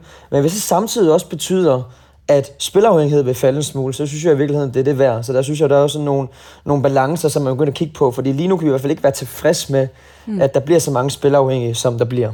Men øh, kan man løse det, tænker du, uden at lave et totalt forbud mod reklamerne? Det kan jeg jo ikke svare på. Altså, øh, jeg har en idé om, at når jeg, når jeg kigger rundt, og når jeg har, nu arbejder jeg også som ludomipander, som jeg tror, jeg har sagt i indledningen, og jeg hører de unge mennesker, så lyder det som et meget alt overskyggende øh, tema, altså de her spilreklamer, og hvordan det har været med til at normalisere dem. Så jeg er svært ved at forestille mig, hvis ikke man går meget kraftigt ind imod de her spilreklamer, at man skal vende den her udvikling, som jo har været enorm. Og det lyder det jo egentlig også til, uden at tage ministerens ord i munden, det lyder det jo egentlig også til, at han er, eller han siger, og han er enig i, at at vi skal vidderligt ind og tage et alvorligt kig mm. på, øh, på regulering af de her reklamer. Dengang du selv var ludoman, eller det, du kalder dig spilfri ludoman, dengang du, du spillede, mm. Øh, mm. Kan, kan, du genkalde dig, hvordan, hvordan vil et forbud mod reklamer have påvirket dig dengang, tror du? Nå, det er jo en helt, helt anden verden, jeg var vokset op i, så. Altså, jeg er vokset op i en verden, hvor jeg ser mig sådan relativt meget fodbold. Det tror jeg, der er mange unge øh, mennesker, der gør. Øh, spilreklamer øh, og, og generelt gambling var jo overalt. Altså jeg troede ikke, der sad nogle voksne mennesker derude, som ikke sad og gamblede, mens de så en fodboldkamp. Så det er jo en helt anden opfattelse af en, en sportsgren, som jeg har elsket at følge med i, som jeg dyrkede i min fritid. Så det er jo en helt anden verden. Det er vigtigt for mig at understrege. Altså mit misbrug, mit eget ansvar. Øh, det har jeg egentlig altid sagt, og det holder stadigvæk ved. Så når vi taler omkring det her, det er jo ikke for at skubbe ansvaret væk for, at jeg havnede det sted, hvor jeg havnede. Men det er mere et udtryk for, at jeg tror, at hvis vi skal vende den her kurve, så vil vi så stoppe den her enorm jamen, øh, øh glorificering og normalisering, som der er at spille. Og det sker blandt andet igennem spilreklamerne. Jeppe Brugs, vi har været her et par gange før. Nu sidder du med 16 konkrete forslag fra, fra de her unge. Nu har de peget på dem, de synes, der er vigtigst. Øh, du siger sådan lidt måske til det her med spilreklamerne i hvert fald. Oplysning synes du lyder fint. Men når du kigger ned over de her 16 punkter, er der så et, hvor du tænker, det der, det skal vi i hvert fald have gjort. Det tænker jeg faktisk om de fleste af dem. Altså, vi er nødt til at have fat på alt det, der hedder influencer og gamefluencer. Vi er nødt til at have fat på den kultur, der er i vores uddannelsesinstitutioner. Vi er nødt til at lave mere oplysning. Vi er nødt til at begrænse reklamerne. Det er helt enig i. Øh, og vi er nødt til at lave øh, mere, øh, sørge for, at dem, der får et problem, kan få behandling, og så videre, og så videre. Så jeg er faktisk altså, enig i stort set det meste. Så øh, bare lige her til sidst, Jeppe Brugs, alle dem, der går og venter utålmodigt. Vi har været her mange gange før, men øh, hvad kan du sige til dem? Jeg kan sige til dem, at når vi har brugt noget tid, så er det fordi, vi havde ikke løst det. Bare ved at tage en to-tre forslag, skynde os at lave en politisk aftale, stille os ud for en glasdør, og så kunne vi sige, så, så er den øh, pot ude, og så kan vi komme videre til det næste problem. Det, det er et meget, meget stort problem blandt vores børn og unge, men også blandt voksne. Mm. Vi kan se, at der er 500.000 danskere, altså voksne danskere, der har problemer med pengespil i mild til svær grad. Så vi er nødt til at komme hele vejen rundt. Det er det, vi har brugt noget tid på. Øh, og nu er vi i en fase, hvor vi så skal kigge på det helt konkrete lovforslag, eller forslag. Hvornår vi er færdige med det, det, det vil jeg ikke sætte en tidspunkt på. Men lige om lidt. Eller hvad? Jamen, jeg er ikke alene hjemme. Altså, jeg har også brug for, at uh, der er et flertal i Folketinget, der er enige okay. uh, i det, vi når frem til. Tak for det, Jeppe Brugs.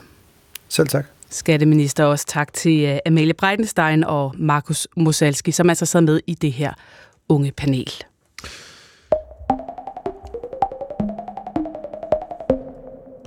Så skal vi tilbage til øh, den historie, vi øh, har fulgt flere gange hen over morgenen. I går aftes kl. 22 gennemførte USA et stort angreb i Irak og Syrien. Og hvis vi lige, Pernille Rudbæk, skal tage mm. et overblik over det, så var det 85 mål i Syrien og Irak, man man ramte i ja. alt. De smed øh, USA omkring 125 præcisionsbomber. De brugte blandt andet langdistance, langdistance bombefly til missionen, øh, og, og meget mere ved vi ikke andet end, altså, at man gik efter at ramme faciliteter, som blev brugt til militante grupper og den iranske revolutiongarde. Ja. Godmorgen, Peter Viggo Jacobsen. Godmorgen. Lektor på Forsvarsakademiet. Altså, Angreb i Irak og Syrien, ingen angreb i selve Iran, som jo er mange udråbes til, til hovedfjenden. Hvad siger det dig? Ja, det siger, at vi først lige startede, og hvis amerikanerne ikke går hårdere til den, så ændrer det her ikke noget. Iranerne vidste godt, at amerikanerne vil gøre det her. Det er helt standard. Man går proportionalt efter de grupper, som har ramt amerikanerne. Og hvis man ikke skruer op for brugen af militærmagt for at sende et klart signal til iranerne om, at nu gider man ikke det her mere, så kommer det bare til at fortsætte, fordi iranerne er villige til at kæmpe til sidste syre og sidste i iraker for at blive ved med at, at, at angribe amerikanske og israelske mål. Så der skal meget mere til end det her. Ja, målet er jo, siger amerikanerne, at man vil gerne forhindre angreb på amerikanske soldater, sådan som det for eksempel skete for en uge siden, hvor tre mistede øh, livet. Så hvor effektivt er det her? Nu ved vi jo ikke, hvad der kommer mere, men det du har set her til aften. Jamen, men det er ikke effektivt. Det er ikke nok. Det er det, iranerne ville have forventet. Og hvis amerikanerne holder det på det her niveau, så kan iranerne jo fortsætte stort set uden øh, de helt store omkostninger. At der ryger nogle fodsoldater øh, af enten iransk eller irakisk eller syrisk herkomst, det tror jeg, iranerne er fløjtende ligeglade med. Det er omkostningen for at kunne lægge pres på USA og Israel, og den er de villige til at, at betale. Det, som Trump valgte at gøre tilbage, da han var præsident, da man stod i en lignende situation, hvor der var tiltagende angreb på amerikanske mål, der, vendte man, der, der valgte man at dræbe øh, den øverste befalende for revolutionsgarden og fik ligesom sat en stopper for det. For der turde iranerne så ikke skrue op for kogepladen efterfølgende. Og amerikanerne er nødt til at eskalere konflikten op til et punkt, hvor iranerne ikke tør prøver at overgå amerikanerne. Så der er adskillige eskalationstrin nu. Man kan sagtens forestille sig, at man vil prøve at dræbe nogle øh, generaler i, i, i revolutionsgarden. Jeg tror ikke, at den øverste, øverste befalende for revolutionsgarden skal på udlandstur i regionen lige forløbig, mens det her står på, for så ender han som sin, øh, sin forgænger. Øh, men der er også mulighed for at, at, at sænke et, eller, eller et iransk krigsskib øh, ude, ude på havet, for ligesom at sige, at nu gider vi ikke det her mere. Og det er først sidste trin, at man begynder at gå efter mål ind i selve Iran. Men der er altså et stykke vej nu, inden vi når dertil. Og, og håbet for amerikanerne er jo, at iranerne stopper, inden vi når dertil. Så når vi i dag siger 85 angreb, 125 præcisionsbomber, det kan lyde voldsomt, når man siger nogle, nogle høje tal, så er det alligevel... Altså du siger, det handler mere om, hvem man rammer, end hvor meget man skyder forskellige små angreb rundt omkring.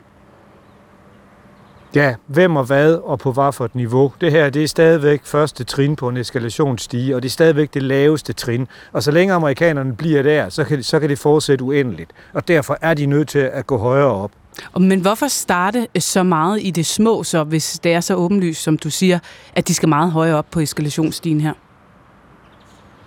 Jamen det handler jo om, at man skal kunne sende det signal, at det er iranernes skyld, det er også derfor, amerikanerne har ventet så længe med at gøre det her, og det er de jo også kommet lidt under pres for. Men hvis man sammenligner med situationen inde i Gaza, så er Israel jo kommet under massiv international kritik for at overreagere og for at virke for aggressiv. Og det er på ingen måde det, amerikanerne gør her. Man har været meget tålmodig, man har prøvet at sende signal på mange forskellige måder om, at man ikke ønsker, at det her skal optrappes. Men i og med, at iranerne så lykkedes med at dræbe amerikanske soldater, så er der overskrevet en rød linje, og så bliver amerikanerne nødt til at optrappe for at sende signal til deres fjender om, at det her er uacceptabelt, men også for at sige til amerikanerne, at vi passer på amerikanske soldater i udlandet og giver dem den bedst mulige beskyttelse.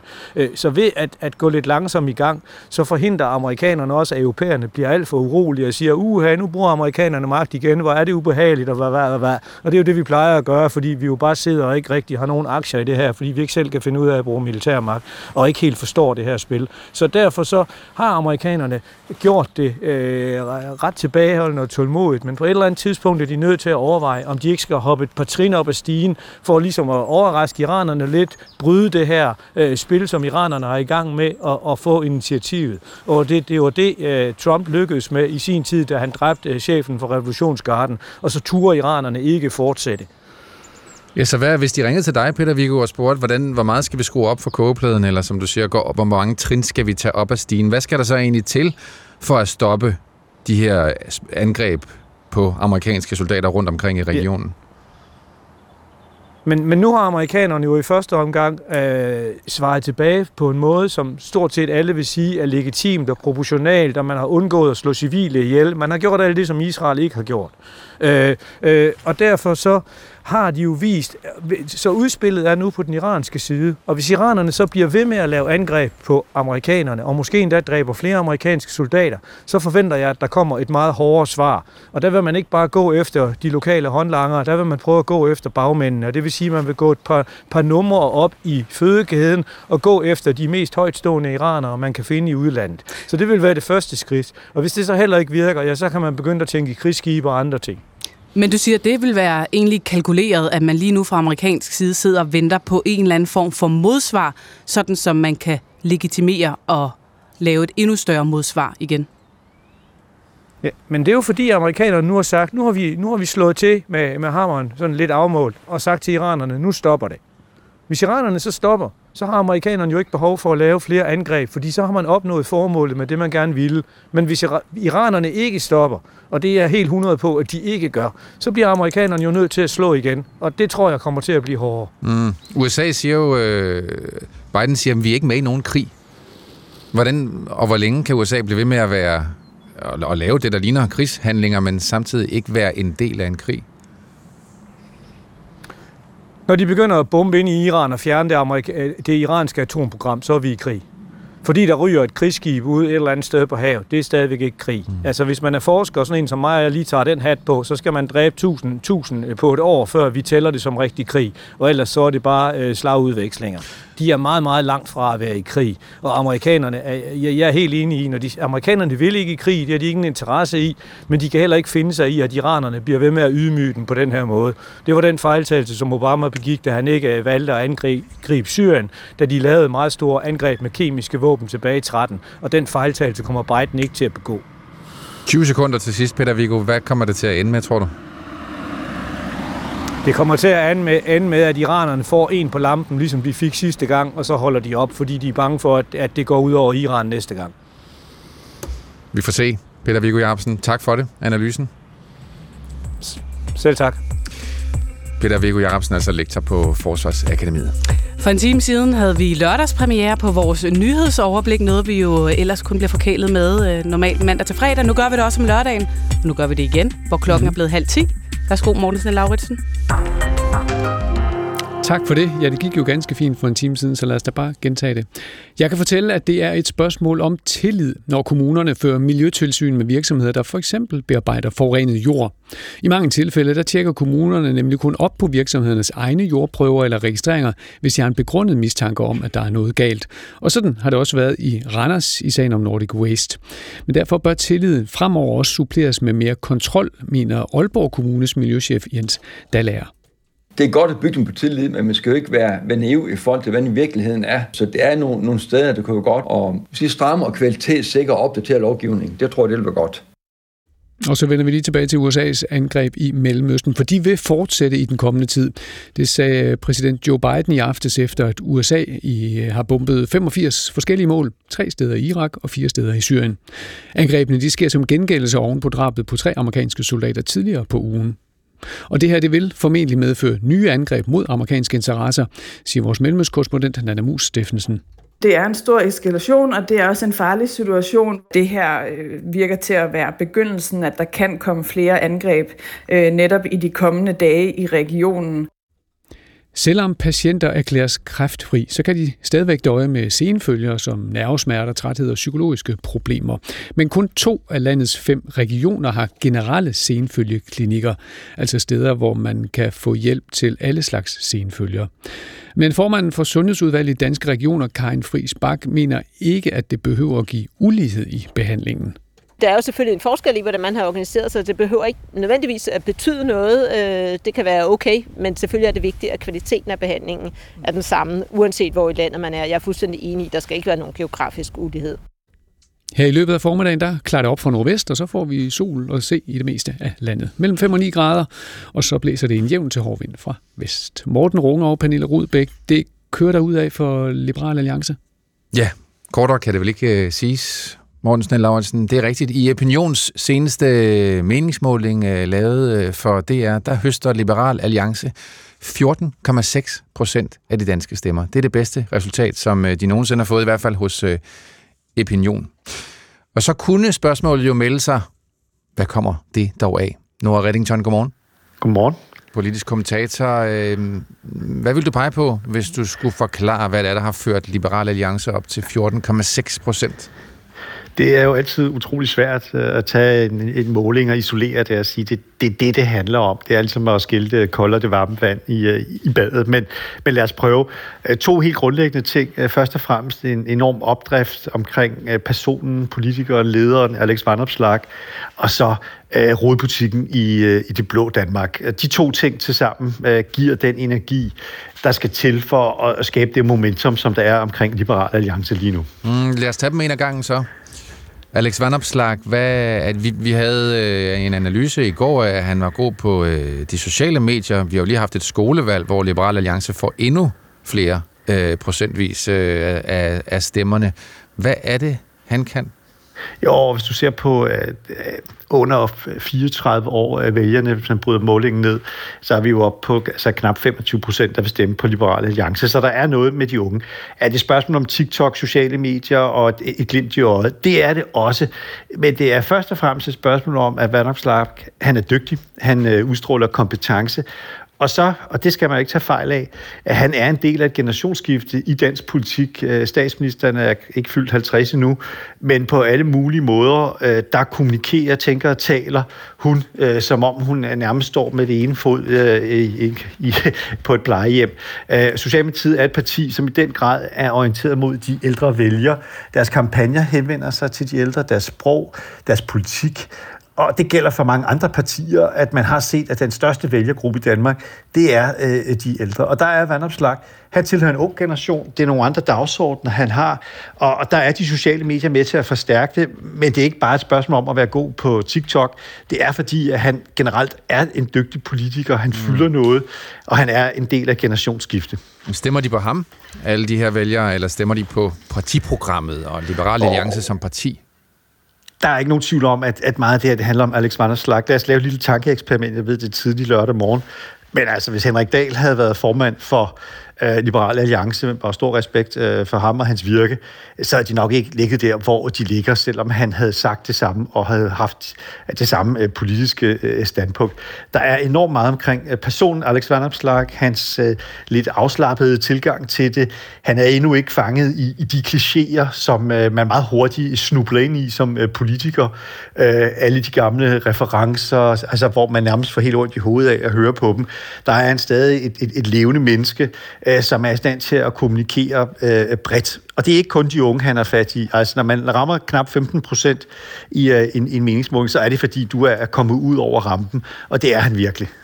Men så kunne man jo godt få lidt, øh, man kan sige, lidt svedige håndflader, hvis man tænker på, at så meget er bundet op på en person i front, vandopslag. Altså han kan jo bare kigge ja, lidt, lidt til, det, til siden øh, for ham i, øh, i Folketinget og kigge hen på Søren Pape Poulsen, som også fløj højt øh, på Pape-effekten, som det hed dengang, og faldt noget så tungt efterfølgende. Det vil med en vis risiko, at man øh, vokser så meget, øh, når det er bundet op på én person.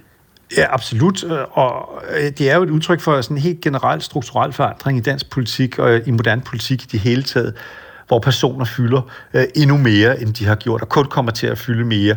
Vi har jo to partier i Folketinget, som alene i kraft af deres ledere har fået nogle fantastiske valg, altså Moderaterne med Lars Løkke Rasmussen, Danmarksdemokraterne med Inger Støjberg. Det er det personlige, øh, der driver. Og jo, det er en god pointe, at det kan være væk, men altså, hvis du sidder i Folketinget, så vil man hellere have 15 procent af stemmerne, end ikke have 15 procent af stemmerne, også selvom det skyldes øh, personer. Det er et, et grundvilkår i moderne politik, at det personlige øh, lederskab fylder ufattelig meget.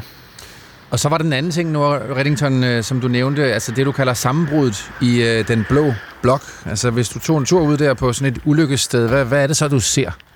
Jeg ser en trafikulykke, hvor at der er utrolig mange øh, rester, vragdele øh, spredt ud over et ret stort øh, område. Øh, nu kan man sige, at der, der er sket et oprydningsarbejde med nye borgerlige, men de eksisterer jo stadig som øh, fænomen, og nu må vi jo se, hvad det ender med i forhold til, om de stiller op eller ikke stiller op. Øh, men der har været så mange blå partier i Folketinget, syv, hvis man tæller moderaterne med, og konkurrencen har, været enormt stor, og der har ikke været en naturlig ledelse. Det, der skete i sidste valgperiode, var jo altså fra 19 til 22 var historisk i den forstand, at, at Venstre øh, brød sammen, blev delt i, øh, i, i tre partier. Og vi har haft en situation øh, de sidste 20 år, øh, ja, siden 1998, hvor det reelt har været Venstre, der har stillet med en, øh, en statsministerkandidat, der har haft et hegemoni i den øh, øh borgerlige blok. Og det er slut. Og det vil sige, at den borgerlige øh, Danmark skal rekonfigureres, og, og det skal det jo også med nye personer. Og der må man sige, at Varmslag, han er en, en, en mand til tiden. Øh, det her med, hvem er borgerlig statsministerkandidat, alt det her, de spørgsmål er, er åbne. Og du kan slet ikke udelukke, at, øh, at Alex Varmslag, han er det borgerlige Danmarks øh, bedste bud på en statsministerkandidat. Mm. Og han er jo gået i gang også med at, at rydde godt og grundigt op i det der ulykkested, som, er, som den blå blok lige nu er. Nu har han fået Pernille Vermund inden for, for dørene. Han øh, rækker også hænderne ud til de radikale. Altså han, han forsøger da at fagne bredt i forhold til alt, hvad der øh, ser en lille smule blåt og borgerligt ud. Kan han rydde op og skabe samling på den blå blok, vurderer du?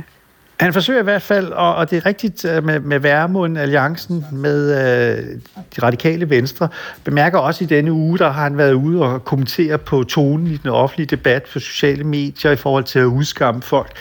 Altså, han er besluttet sig for at være en samler i stedet for en spreder. Og det er jo noget helt andet, end det Liberale Alliance var for nogle år siden, hvor det havde sådan lidt, lidt et præg af noget lidt studentikost. Uh, øh, sådan en lille smule øh, altså, liber, libertært, mere end, end, end liberalt. Altså, det var, at man skulle helst kunne citere Milton Friedman og uh, fundere over, hvordan verden ville se ud, hvis det kun var grundloven, der eksisterede, og den slags ting. Der er vandopslag trådt ind uh, på midten i dansk politik, optræder som en, en samler og en, ikke en spreder. Kan det lade sig gøre?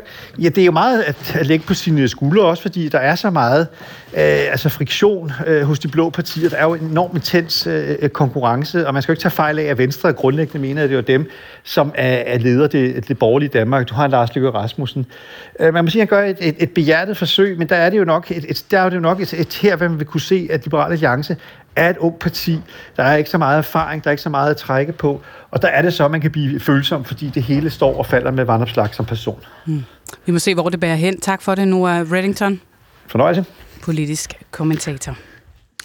Og så skal vi tilbage til øh, morgens øh, store historie om USA's angreb i Syrien og Irak i går aftes. Øh, det var kl. 22 fredag aften, at man bombede 85 mål i Syrien og Irak med langdistance amerikanske bombefly. Nu godmorgen, Allan Sørensen.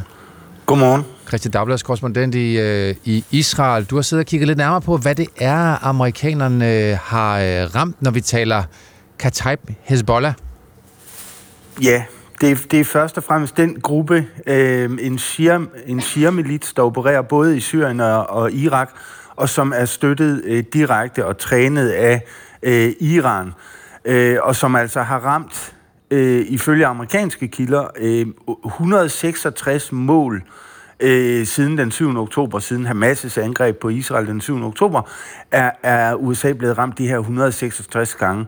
Og øh, tidligere, øh, for en uge siden, der, der øh, ramte øh, Kataib Hezbollah øh, en øh, militærbase, hvor det kostede tre amerikanske soldater livet og, og omkring 40 sårede. Og det er altså det, amerikanerne svarer på, og det varslede øh, Joe Biden øh, tidligere, at amerikanerne vil gøre. Der har været overskyet og, og regnvejr øh, i ugens løb, og det ser ud som om, at amerikanerne har ventet, eller ventet til i går nat, til øh, skyerne trak væk, til at, at gennemføre det her angreb. Så det er altså en, en, en direkte, et direkte hævnangreb på dem, som Mm, vi må formode slå de tre amerikanske soldater ihjel. Hvad er det, man har, har, øh, har ramt hos dem? Ved man det?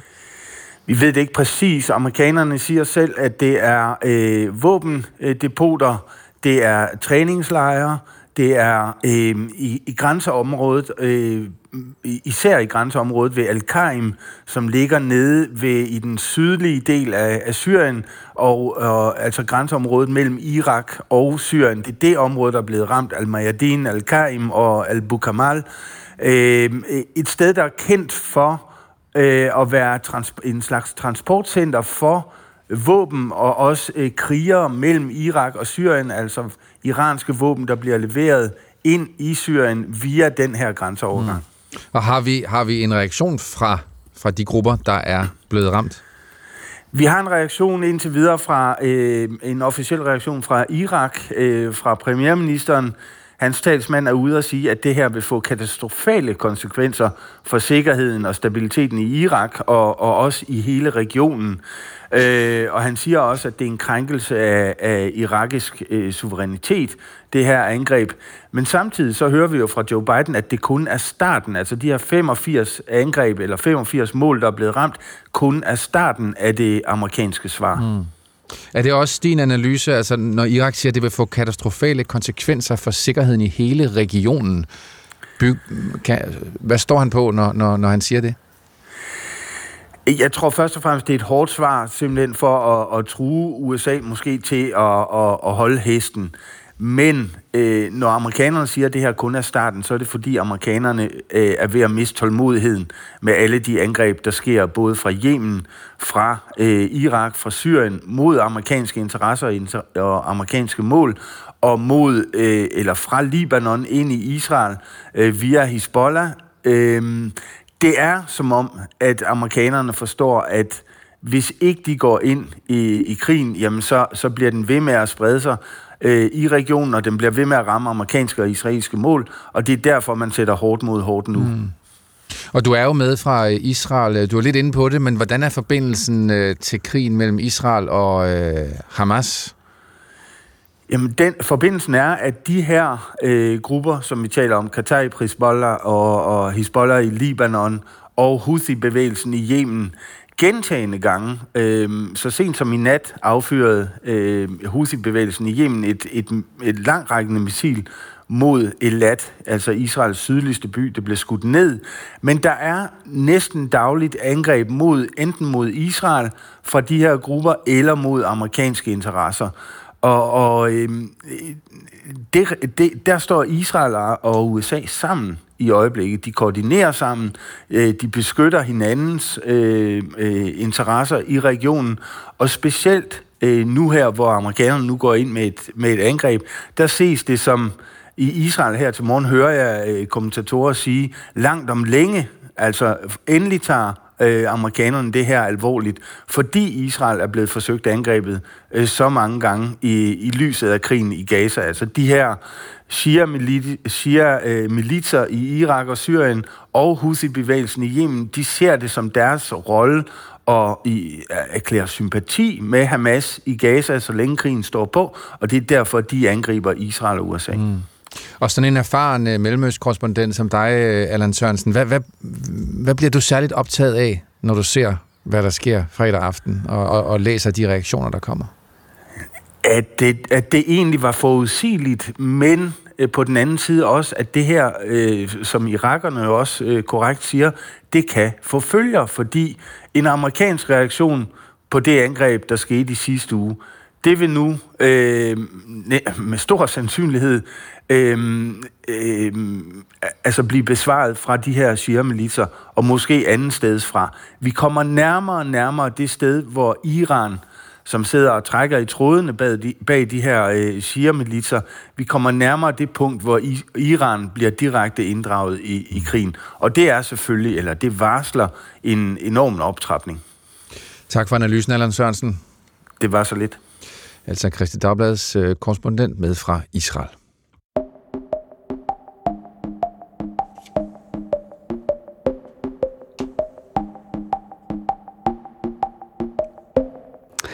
Er jo mange øh, tal, der lander, når man øh, interesserer sig for økonomi. Det kan være jobtal, det kan være regnskaber, det kan være inflationstal, alle mulige forskellige slags. Men der er nogle tal, som tiltrækker sig mere opmærksomhed end andre, som er vigtigere end andre. Faktisk nogle tal, der bliver kaldt kongetallet. Det er tallet for, hvordan det går på det amerikanske jobmarked, en indikator for, hvad resten af verdensøkonomien kan forvente. Og de tal, Morten, de kom i går. Ja, Tak fordi du lige gav mig lidt tid til at øh, finde dem. Også øh, tallet for januar viste, at øh, yderligere 353.000 personer kom øh, i job. Det er markant højere end forventningen blandt økonomer i hvert fald, som kun var på 185.000 personer. Godmorgen, Tine Tjøj Danielsen. Godmorgen. Chefstrateg hos PFA Pension. Kongetallene, og så overgår de endda alle forventninger. Det lyder jo som, øh, som et stærkt amerikansk arbejdsmarked. Er det en rigtig god nyhed? Ja, det er det. Fordi det betyder jo, at, øh, at der stadigvæk er god gang i den amerikanske økonomi, og der bliver skabt nye jobs, og når der bliver skabt nye jobs, jamen, så betyder det jo, at der er rigtig mange, der tjener, øh, der får en løn, og så er der penge til at forbruge, øh, og, og, og, og, og vi skubber ligesom den der frygt, der har været nu i, i rigtig lang tid for, at der kommer en recession. Det her tal, det viser, at, at den her recession, den er altså på ingen måde nært forestående. Så det er jo, øh, det er jo øh, alt sammen virkelig godt, men der er også et men. Ja, der er et stort men, fordi når vi dykker ned i rapporten, så får vi jo også et tal for, hvordan lønnen den udvikler sig. Og den steg altså lige en spids mere end forventet. Og det er jo noget, der føder ind i, øh, i de her pengepolitiske udsigter, fordi det kan påvirke inflationen og gøre, at, at inflationen den, den øh, kommer til at tage lidt længere tid om at komme ned, end det vi alle sammen går og håber på. Og Omvendt, jamen, så har det jo betydning for, for vores boligomkostninger, fordi det betyder noget for, hvordan øh, den, den amerikanske pengepolitik, altså styringsrenten, hvor længe den skal forblive på det aktuelle niveau, eller hvornår øh, Federal Reserve kan begynde at sænke renten. Og hvorfor er det, Tine Choi, at det er øh, så vigtigt, hvad der foregår i USA? Kan du, kan du komme øh, det nærmere, den forbindelse, der er mellem det amerikanske jobmarked og er noget af ind på 353.000 i stedet for 185.000. Hvordan kan det ende med at betyde noget i Europa? Jamen, det skyldes, at USA er verdens største økonomi, og, og, og som, som man plejer at sige, når det, når det regner øh, på præsten, så drøber det på dejen. Og vores, øh, Øh, vores hvad hedder det, økonomier er jo tæt forbundet, så vi er afhængige af, at amerikansk økonomi har det godt, fordi når den har det godt, jamen, så har vi det typisk også godt i Europa. Øhm, og det samme gælder også, når vi ser over mod øh, udviklingslandene, Kina og andre lande i Asien. Jamen, de lever jo også af, at når den amerikanske forbruger har penge mellem hænderne og efterspørger varer, jamen, så kan vi alle sammen eksportere meget mere til USA, end hvis det øh, modsatte var tilfældet. Øhm, Kigger vi også på, hvordan øh, øh, renterne de udvikler sig, jamen så betyder det rigtig meget for, øh, for den danske, øh, ja, danske økonomi, for europæisk økonomi også, hvor renteniveauet i USA er henne. Der er selvfølgelig også nogle lokale forhold, som spiller ind, men i det store hele, så er det altså den amerikanske pengepolitik, som ligesom slår takten an på, på øh, øh, obligationsmarkederne. Men til trods for det her men, så er det altså alt i alt gode nyheder, som der landede fra USA i går. Ja, det må man sige, fordi at, at når verden ikke er, er på vej i en recession, jamen så betyder det jo i, i sidste ende, ikke, som sagt, at, at der er gang i hjulene i økonomien, øhm, og, og, og det betyder, at, at øh, vi kan se frem til, at den her recession, som vi, vi har gået og frygtet i, i ja, lidt over et års tid nu egentlig, øh, er der mange, der i hvert fald har, har gjort, øh, at den bliver skudt længere ud i fremtiden, og måske undgår vi den helt. Øhm, og, og det betyder altså, at virksomhederne kan fortsætte med at tjene penge, og så stiger aktiekurserne, og det er jo rigtig godt for, for alle os danskere, som øh, investerer penge. Tak for det, Tine Choi Danielsen. Selv tak. Chefstrateg hos PFA Pension. Klokken er 10.10. Det er lørdag formiddag. Det er den 3. februar. Og øh, Pernille Rudbæk, jeg har lovet at gøre stemningen rigtig, rigtig dårlig. Ja, ved du, du behøver ikke at stå for det helt alene. Nå. Vi har nemlig øh, en på linjen her, som øh, rigtig gerne vil være med til at gøre stemningen lidt dårligere. Godmorgen, Anne-Christine Cremont. Godmorgen. Debattør og forfatter, og øh, netop øh, aktuelt med den her bog, jeg står med den i hånden, den hedder Manual til dårlig stemning. Altså, det er en manual, du har skrevet til, øh, til alle os kvinder, kan jeg vel godt sige, som øh, skal til at gøre op med årtusinders fordomme, myter og idéer om samfundets kvinder. Hvorfor den dårlige stemning? Jamen, det er sådan set min egen øh, erfaringsramme, der tilsiger mig, at hvis man øh, forsøger at lave et opgør med nogle af de sådan meget stærke fordomme, der hersker om kvinder, øh, så kan man godt komme til at skabe en lidt dårlig stemning rundt om bordet.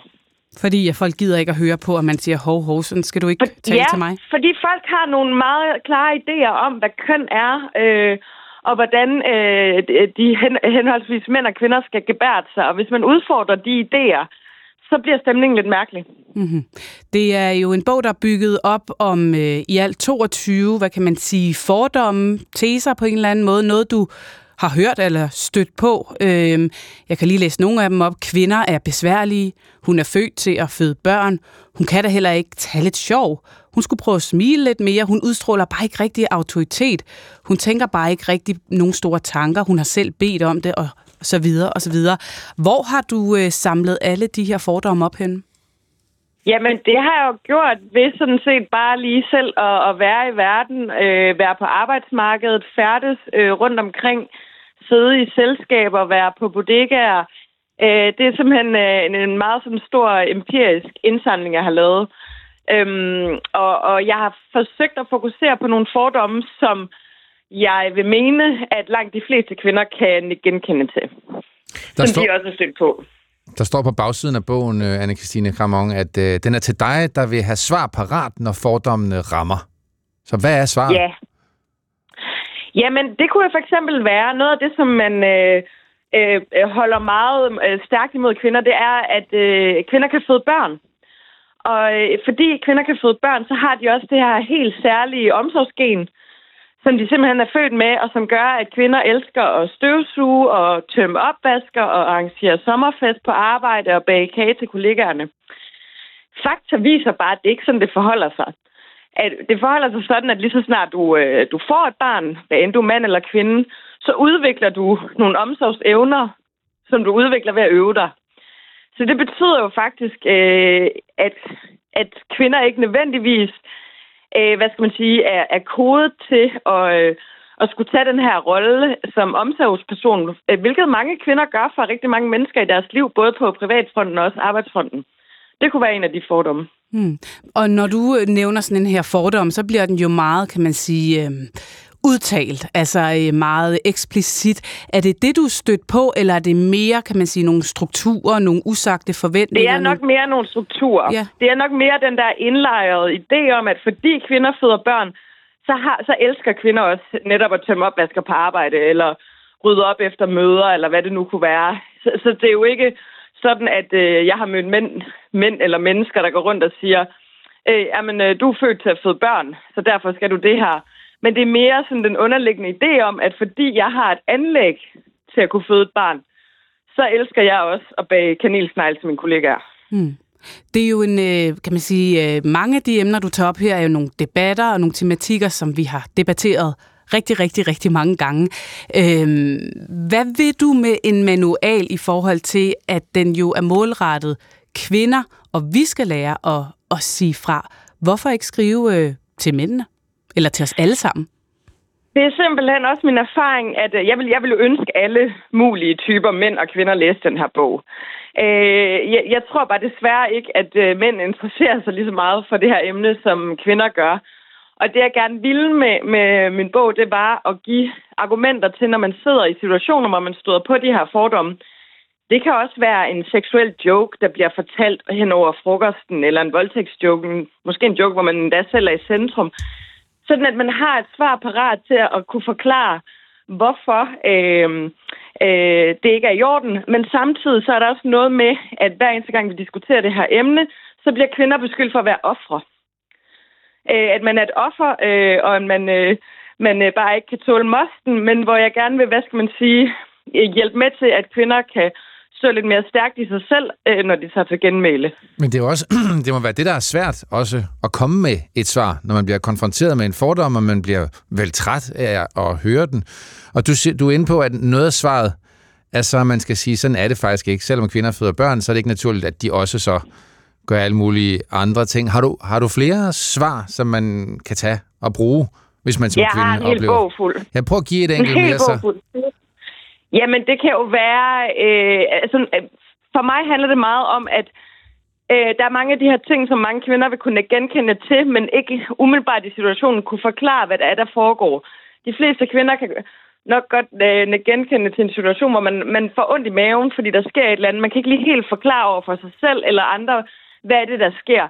Så det er også en, øh, hvad skal man sige, sådan en, en rutevejledning til at være opmærksom, eller have den her opmærksomhed at kunne sige i situationen, okay, det der sker lige nu, det er, at jeg får det dårligt, fordi at den person, der står over for mig, han øh, agerer sådan og sådan, eller siger sådan og sådan om mig og mit køn. Og, og det kan jeg øh, slå ned ved at sige, øh, det er faktisk ikke rigtigt det her, eller også kan jeg gå øh, fra situationen og tænke, han var da godt nok en idiot. Og Anne-Christine Kramann, mm, er det, altså grund til, at du også skriver den her bog, er det fordi, at vi kvinder faktisk måske i dag er for pæne, eller for bange for at skabe den her dårlige stemning til, at vi siger fra, mener du? Altså, der er jo også noget i den fordom om, at kvinder er mere empatiske og konsensussøgende end mænd. Og, og der er mange kvinder også, der føler sig ansvarlige for den gode stemning. At man lader onkel Jørgen til øh, familiefesten sidde og øh, lukke alt muligt øh, vås ud, fordi åh, vi vil heller ikke ødelægge den gode stemning. Og nogle gange, så skal der jo prikkes hul på den gode stemning, for at den kan blive endnu bedre. Mm. Men for nogle at vi gange... kan få ryddet de her misforståelser af vejen. Nogle gange skal man ikke også bare lade det flyve og altså vælge sin kampe? Det tror jeg også, og det tror jeg også, der er rigtig, rigtig mange kvinder, der har gjort rigtig mange gange i løbet af et For liv. mange gange, siger du så.